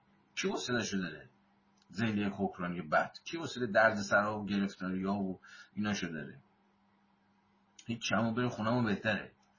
برای که تا چه پای ایده کامیونیتی ایده اجتماع یعنی یه جور در اشتراک بودن با دیگران یه جور همیاری کردن با دیگران یه جور گرد هم آمدن یعنی همه چیزهایی که به خود کامیونیتی مربوط میشه با خود فرم جمهوری در پیوند. اگه حکرانی بعد مال مردم متفرق میشن. مردم حوصله همدیگه رو ندارن اصلا. حوصله کار جمعی کردن و قصه ندارن. نه فقط به خاطر درد سرش. ممکن بیا ما رو بگیرن یا برامون پرونده تشکیل بدن یا بگن اجتماع و تبانی. خیلی در دیگه می‌تواند داشته باشد. شهروندان اگر بر این باور باشند که با رفتن به گرد همایی های عمومی گرد همایی فقط تظاهرات ها و تحسنه نیست هر شکلی از در واقع گدرینگ هر شکلی که می‌تونه در قالب جشن ها باشه در قالب مراسم ها باشه در قالب نهادها باشه در قالب انجمن ها باشه در قالب شوراها باشه و هر چیز دیگه. شهروندان اگر بر این باور باشند که با رفتن به گرد های عمومی بخت زیادی وجود دارد که نفع مشترک و از همین رو نفع فردی آنها تحقق یابد با رضا و رغبت این کار را انجام می‌دهند. در این مورد تعهد ارزنده و پرثمر است. هر شهروند تکه و حسه با ارزش از نیکبختی عمومی را که راهزنی های عمومی خوب ایجاد می کند برای خودش جمع می کند اگر بدانند که گرد همایی ها صرفا بر علایق و منافع خاص یک دسته مورد تایید می زند بازم میگم گرد همایی هر چی باشه. این, این, این انجام مثلا فقط دنبال فلانه. این حزب این مجلس این نهاد این شورا این سندیکا اینا فقط میگه در چنین شرایطی آنگاه ترجیح خواهند داد که برای تعقیب نیکبختی در زندگی خصوصی در خانه بمانند. این خیلی بصیرت راهگشاییه بتون توضیح آقا همین بحثایی که مدت هاست داریم می‌کنیم تورم زندگی خصوصی در ایران. که خانه اصلا خانه چرا بعد از مهم شد؟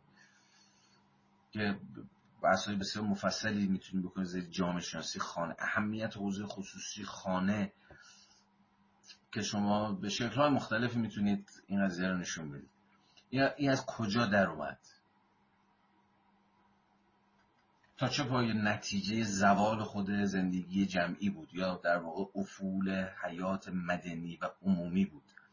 عدم امکان خود اجتماع بود. چجوری؟ با زوال اجتماع بله حوزه فردی یعنی خود خانه امیت چهار دیواری اختیاری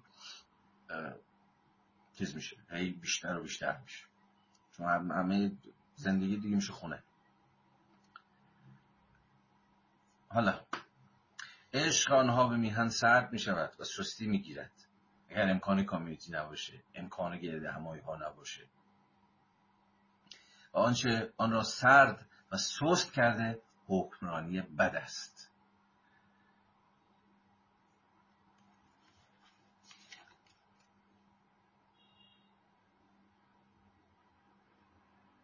به صفحه 112 پاراگراف دوم. مام مشترک آزادی مشترک. دوباره برگردیم ایده مشترک. معناش.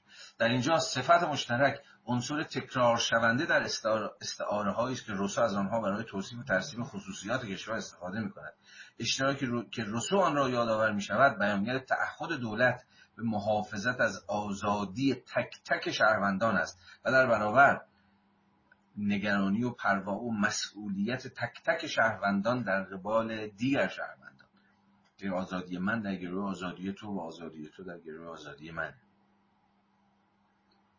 و بدین وسیله تبدیل آزادی و امنیت به یک خیر مشترک. این تعهد نتیجه اصلی است که بر طبق آن این مهمه. آزادی یک شهروند منفرد همانقدر مهم است که آزادی کل پاتریا در نظریه روسو در خصوص اساسنامه سیاسی مشروع یعنی یک قانون اساسی خوب و عادلانه اشتراک بر تعهد به برخورد عادلانه با همه شهروندان دلالت می‌کنه. از آزادی هر عضو باید با نیروی مشترک همه اعضا محافظت شود. درخشان. در الگوی آرمانی. و خیلی مهمه که یه الگوی آرمانیه یعنی در سطح ایدئال در سطح هنجاری داریم بحث می‌کنیم. بسیار برای ما مهمه که سطح ایدئالیته و سطح نرماتیویته رو نگه داریم. یعنی هنجاری بتونیم بحث کنیم. یعنی آنچه باید باشد در سطح ایدئال حتی در سطح اوتوپیا. یکی از در واقع اتفاقات بد برای یک ملت اینه که شجاعتش رو و میلش رو به اوتوپیا پردازی از دست بده. یعنی تخیل نکنه یک آینده ایدئال رو. و بگه خب حالا همینی که هست هست دیگه چون اوتوپیا یعنی قدرت خیال پردازی. یعنی قدرت فکر کردن به آنچه باید بشود. یعنی قدرت, یعنی قدرت تن ندادن به دیکتاتوری واقعیت. یا دیکتاتوری امر واقع. که در نهایت می‌خواد بالاپر شما رو بالاپر خیال رو بچینه و بگه ببین تو فقط یک مرغی. همین دونایی که باید میریزم بخور. نمی‌تونی پرواز کنی. نمی‌تونی از بالاتر نگاه بکنی.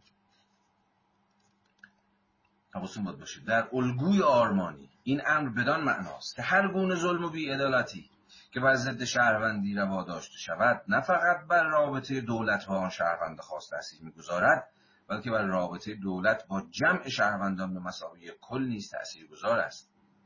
آن ظلم و بیعدالتی تعهد سیاسی شهروندان نسبت به دولت را از بین می‌برد. این یادآور شاید موزه لاک باشه که قبلا هم راجبش به اختصار البته سخن گفتیم که تعهد شهروندان به دولت از بین می رود اگر آن دولت دولتی باشد ظالم جائر فاسد. قرارداد اجتماعی مقرر می دارد که آزادی هر شهروند بخشی از آزادی مشترک باشد. اگر با یک شهروند یا برخی شهروندان ناعادلانه برخورد شود این فقط آزادی آنها نیست که نقض می شود در اینجا آنچه نقض می شود آزادی مشترک است. یعنی آزادی ما.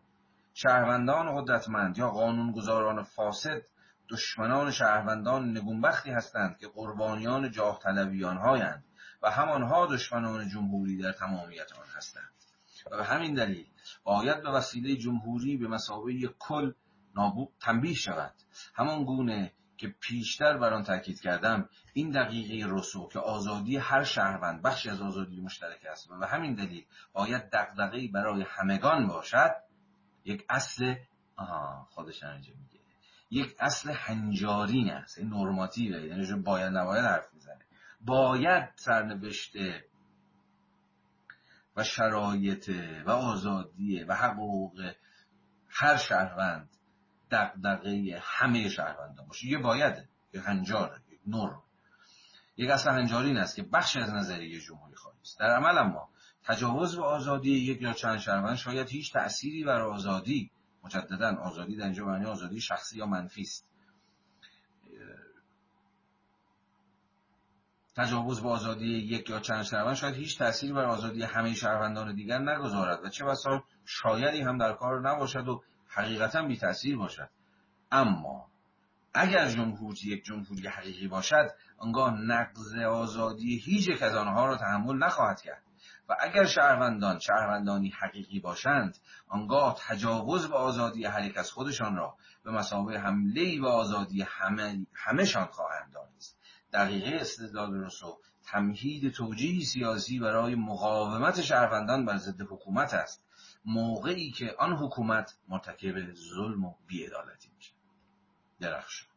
یا آنچه که در توانش است برای پاسداری از آزادی شهروندان انجام نمی‌دهد. بنابراین اینجا خود روسو هم ببینید چگونه از مجرای صورتبندی یک نظریه هنجاری برای جمهوری به مسابقه حفظ آزادی مشترک عملا داره قسمی نافرمانی مشروع هم صورتبندی می‌کنه. مثلا میگه تعهد در واقع جمهوری خواهانه و میهن دوستانی هر شهروند اینه که در برابر حکومتی که به آزادی ها رو به رسمیت نمی‌شناسه یا حتی از آزادی های ما و منظور از ما یعنی همه ما پاسداری نمی‌کنه علیه چنین دولتی اتفاقا اقامه دعوی بکنه. اگر دولتی مدعی باشد که یک جمهوری است آنگاه شهروندان حق دارند و موظفند که در برابر قانونگذاران یا شهروندان و قدرتمندی که آزادی مشترک را نقض می کنند مقاومت کرده با آنها بجنگند.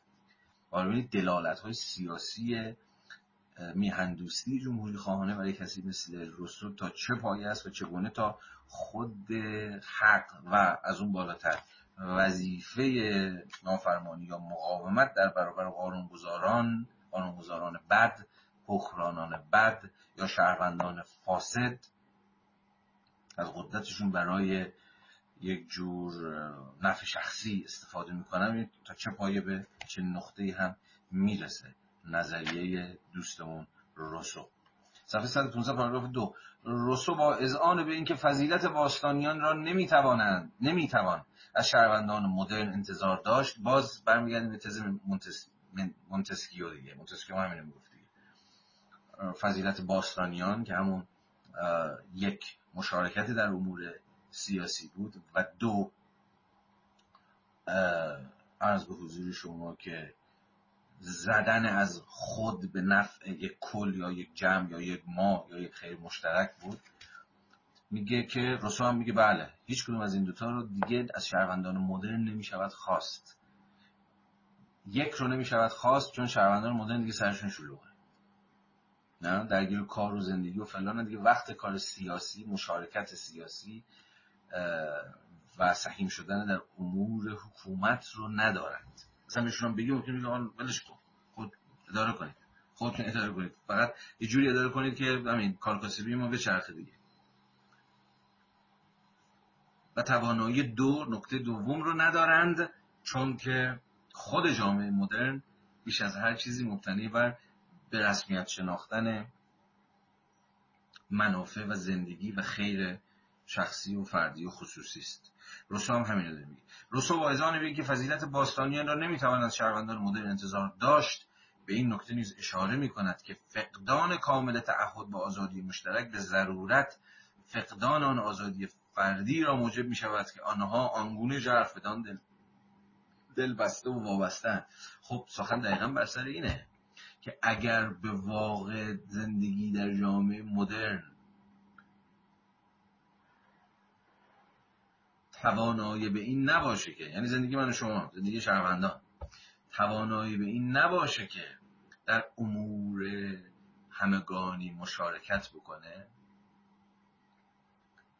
اگر علاقه نشون نده به سرنوشت همشهریانش چون کارهای دیگه ای داره کار مهمتری داره سر شلوغه کار داره کاسبی داره خانواده داره اگر چنین باشد خب جمهوری هم به خطر میفته دوله هر کاری می‌تونه بکنه به این امید که شهروندان غیر سیاسی تر از این حرفان که و بی تر از این حرفان که و بی تر از این حرفان که و سرشون هرچه بیشتر در زندگی خصوصیشون هست که یعنی هم نکته اول هم نکته دوم.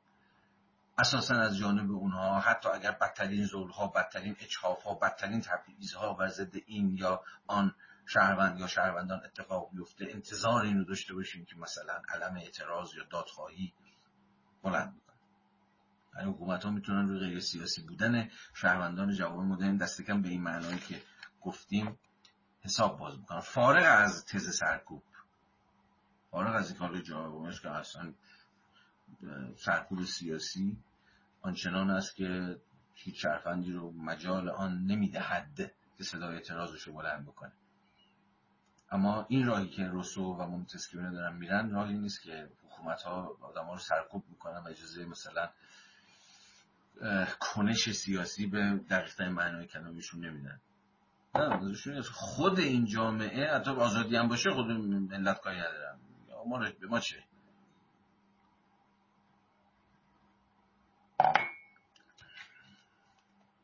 اما حالا روسو به رغم اینکه میگه بله فضیلت باستانیان رو هم اون مورد اول. یعنی مشارکت سیاسی. مورد دوم. تعهد به خیر مشترک رو. نمی شود از شهروندان مدرن به اعتبار سازمان اجتماعی کار و مالکیت و سرمایه و زندگی خصوصی و فلان اینا. اساسا نمیشه ازشون انتظار داشت. اما اما این یه خطره. برای شهروندان مدرن خدمت کردن به خیر مشترک کاری طاقت فرساست.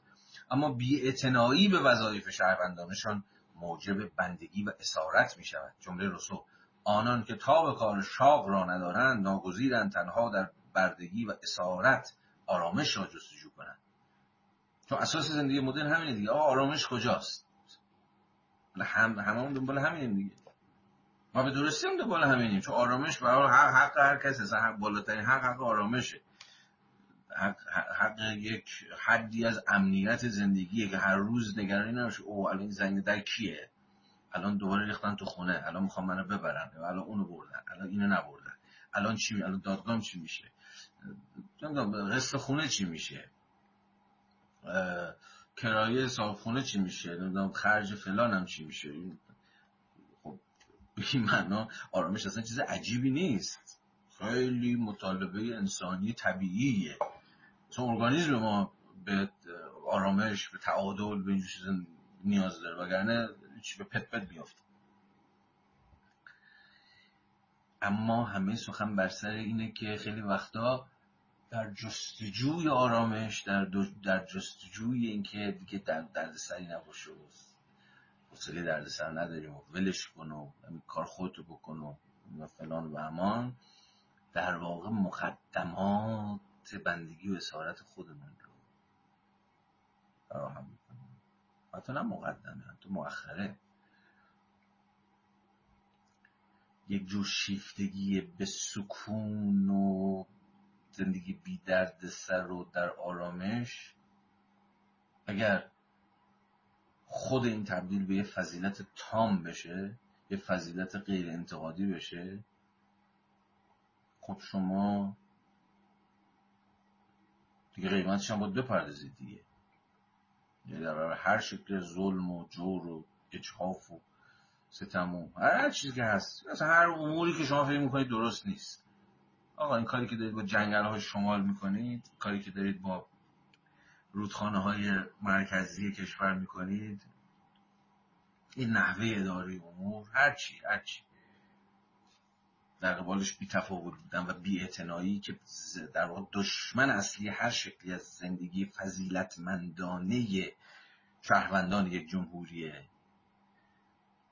خوبه اگر چنین بی و بی تفاوتی و به فلانمی به نام آرامش به نام زندگی خصوصی به نام اینکه ولشمون چهاردیواری اختیارات خود بچست اگه اینها حاکم بشه ظاهرا حاکم شده یا یه جایی و روسو نسبت بهش هشدار میده این 300 سال پیش تقریبا داره میگه حالا کمتر.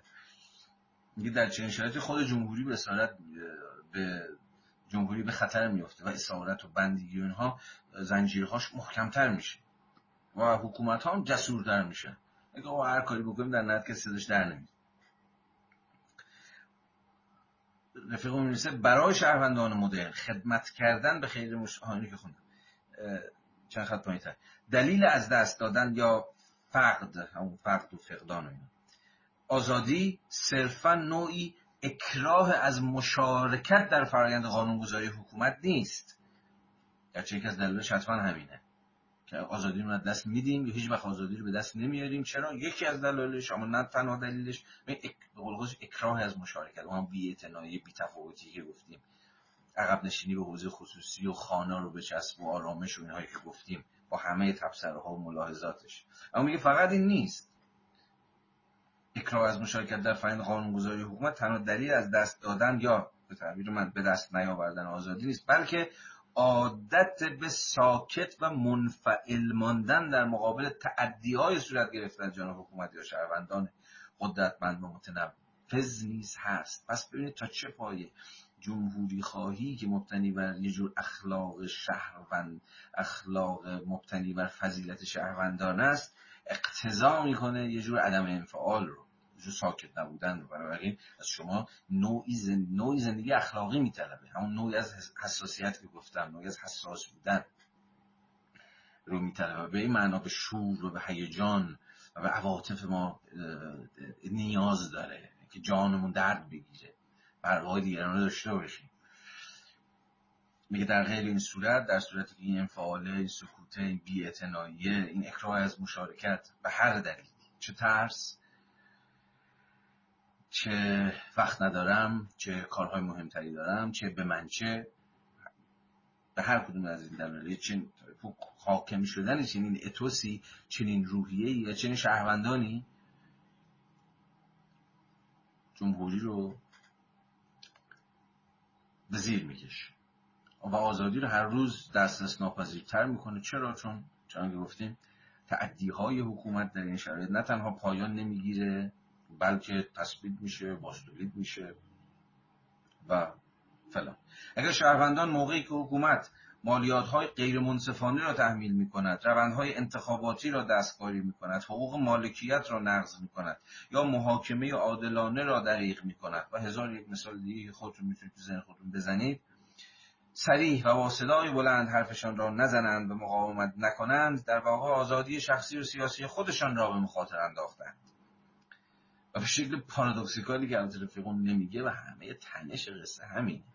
اینه که مثلا اگر به محاکمه عادلانه محاکمه ناعادلانه که اتفاق افتاده شما صدای اعتراض تو اینا بلند نشه در این صورت آزادی خودت رو به خطر انداختی اون سوی قضیه هم هست. این که اگه صدا در بیاد هم به شکل پارادوکسیکالی ممکنه آزادی یا اون اندک آزادی باقی مانده خودتو به خطر بندازن پارادوکس قضیه اینجاست دیگه. زندگی تو بکنی خب زندگی تو می‌کنی و میری و میای و اختیاراتی و آزادی محدودی داری و اینا. ولی دقیقا همون لحظه که می‌خوای برای بیشینه کردن این آزادی برای فراگیر کردن این آزادی برای آزادی همگان تلاش بکنی و به این معنا صدای اعتراض بر کاری حرفی دادخواهی فلان اینها همون زمانه که درست برای آزادی اعتراض بکنید ولی همون اندک آزادی هم دست میده سرنوشت میشه زندان سرنوشت میشه تبعید سرنوشت میشه بی حق شدن. به دست ایادی حاکمیت زندگی خود را از دست دادن از کل سرنوشت میشه همه پارادوکس قصه سر اینه. اما البته در اونجا بار دیگر می شود موزه دوستمون فرانس یگرشتاتر رو تکرار کرد. که در اوج اسارتش گفته بود من آزادم.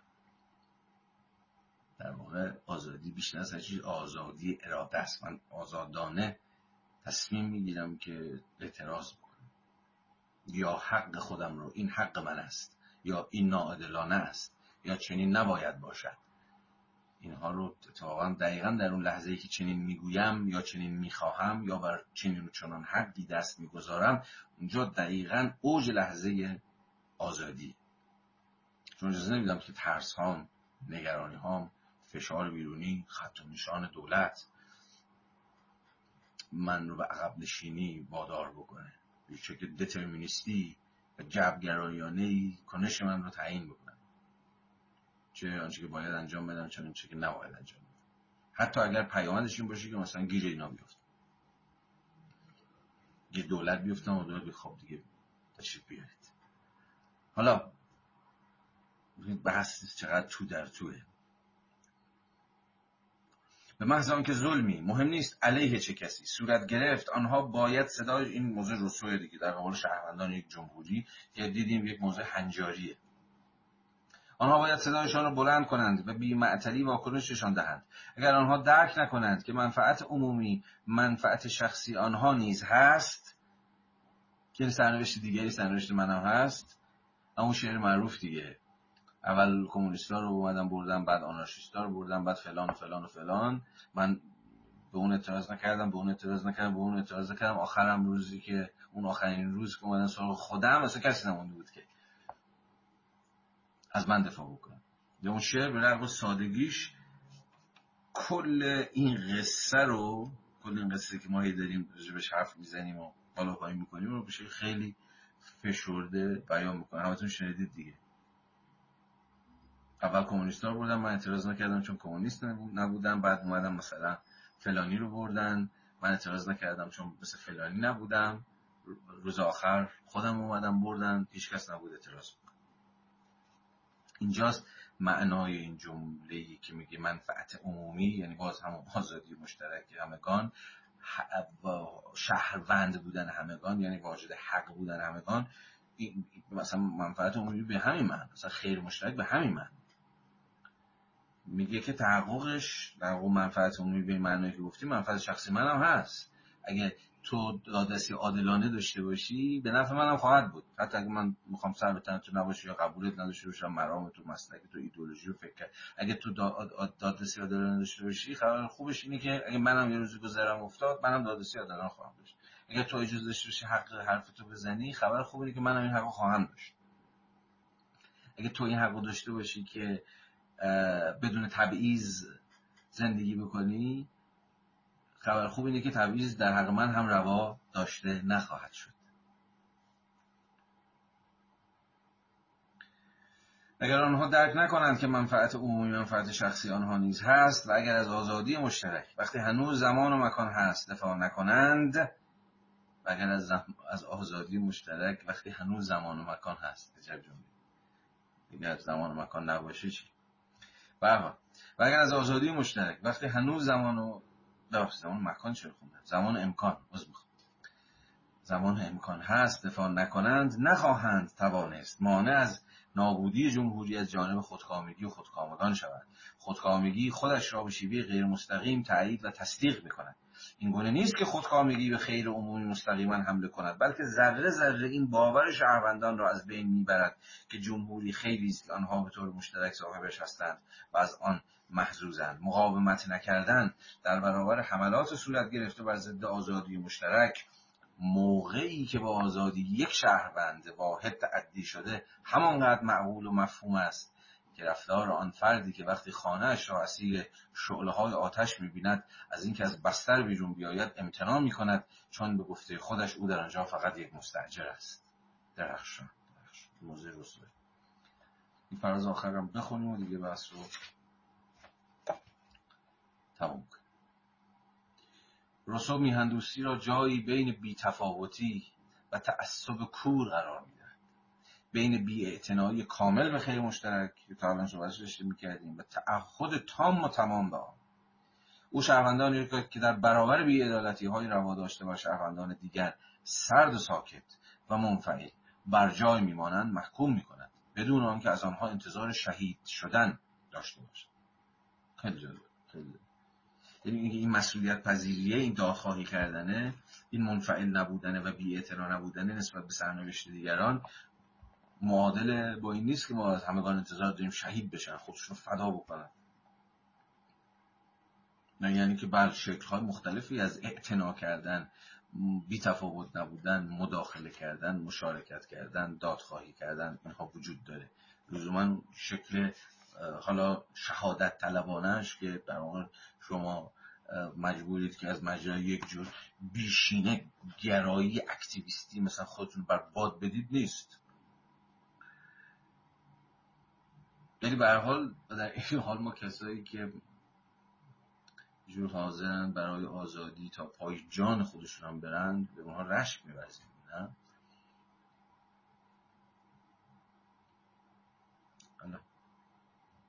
وطن دوستی یک هیجان است نوعی قدرت روح. که آدمها را قادر به عمل و اقدام می‌سازد با این حال میهن دوستی از جنس خشم و خروش کورکورانه متعصبان یا دلسپاری و سرسپاری و تام و تمام قهرمانان نیست. فضیلت قهرمانان فضیلتی متعال است. نوعی تعهد و سرسپردگی تام و تمام نسبت به نیکبختی دیگران محض خاطر شرف و افتخار. عشق میهن وقتی با میل به افتخار نهفته در روح قهرمانان پیوند بخورد در فرایندی انحطاط یابنده به شور و حرارتی تبدیل می شود که از توسل به زشترین و هولناکترین وسایل نیز باری ندارد. به گفته روسو ما با این جمله بحث رو تمام بکنیم گرچه خود این حرف ها خیلی حرف و حدیث رو تفسیر میطلبه ولی خب در این فکر می‌کنم حد کافی گویاست اما بذارید این جمله آخرمون باشه. به گفته روسو جهان کرور کرور قهرمان داشته است. اما چیزی که هیچ به اندازه کافی نداشته است شهروند است. با همه دلالت هایی که شهروند در بحث ما داشت و ما تو الان بارها و بارها بهش برگشتیم و در ادامه هم بارها و بارها باز خواهیم گشت. شهروند در مقام سوژه صاحب حقی که برای تحقق حق خودش و همه دیگران به آزادی مجدانه می جنگی.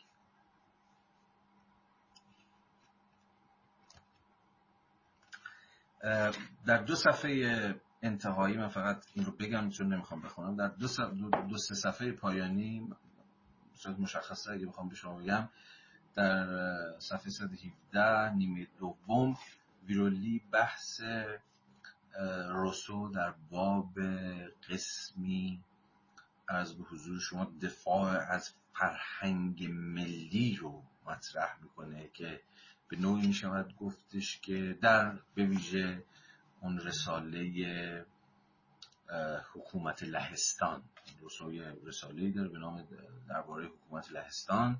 در اونجا روسو همین روسوی میهندوستی که این همه حرف زدیم و کل میهندوستی رو دیدیم چجوری و رفیق جمهوری خواهی فضیلتمندانه می‌فهمید از اتفاقا ضرورت حفظ فرهنگ ملی در برابر به ویژه تهاجمات خارجی حرف می‌زنه و به نوعی یک چرخشی در زبان میهندوستی به نفع قسمی ملیگرایی در خود روسو ما شاهدش هستیم که حالا بحثش مفصله. چون فصل چهارم که نامش هست زایش زبان ملیگرایی یا در واقع اون ناسیونالیزم عملا وارد این بحث میشیم و ویرولی هم نشون میده که چگونه رفته رفته از اواخر قرن هجدهم و نیمه اول قرن نوزدهم زبان ناسیونالیزم زبان وحدت فرهنگی زبان زبان ملی یک دستی و همگونی ملی فرهنگی جایگزین فهم میهن دوستانه به مسابه همون آزادی مشترک شد. کل بحث فصل چهارم و تا حدی فصل پنجم همینه. یعنی چرخش از میهن دوستی به ناسیونالیزم تا جایی که امروز ناسیونالیزم به نظر میاد که همون میهندوستی در صورت اینجوری نیست. و برای تلاش آقای بیرولی هم همینه که اینو نشون بده. چون در فصل چهارم این بحث رو مستقیما واردش میشیم من این نکات روسو رو که گویای اون چرخش است چرخش از میهندوستی به قسمی ناسیونالیزمه البته با تفاصیل خاص روسویی قصه به جلسه بعد مکول می‌کنم. ولی به رغم این فصل سوم رو هم پایان یافته فرض می‌کنیم. هفته بعد جمعه میریم سراغ فصل چهار رو بحث رو پیش خواهیم برد. تا ببینیم که چه می شود شب بخیر ممنون. تا بعد.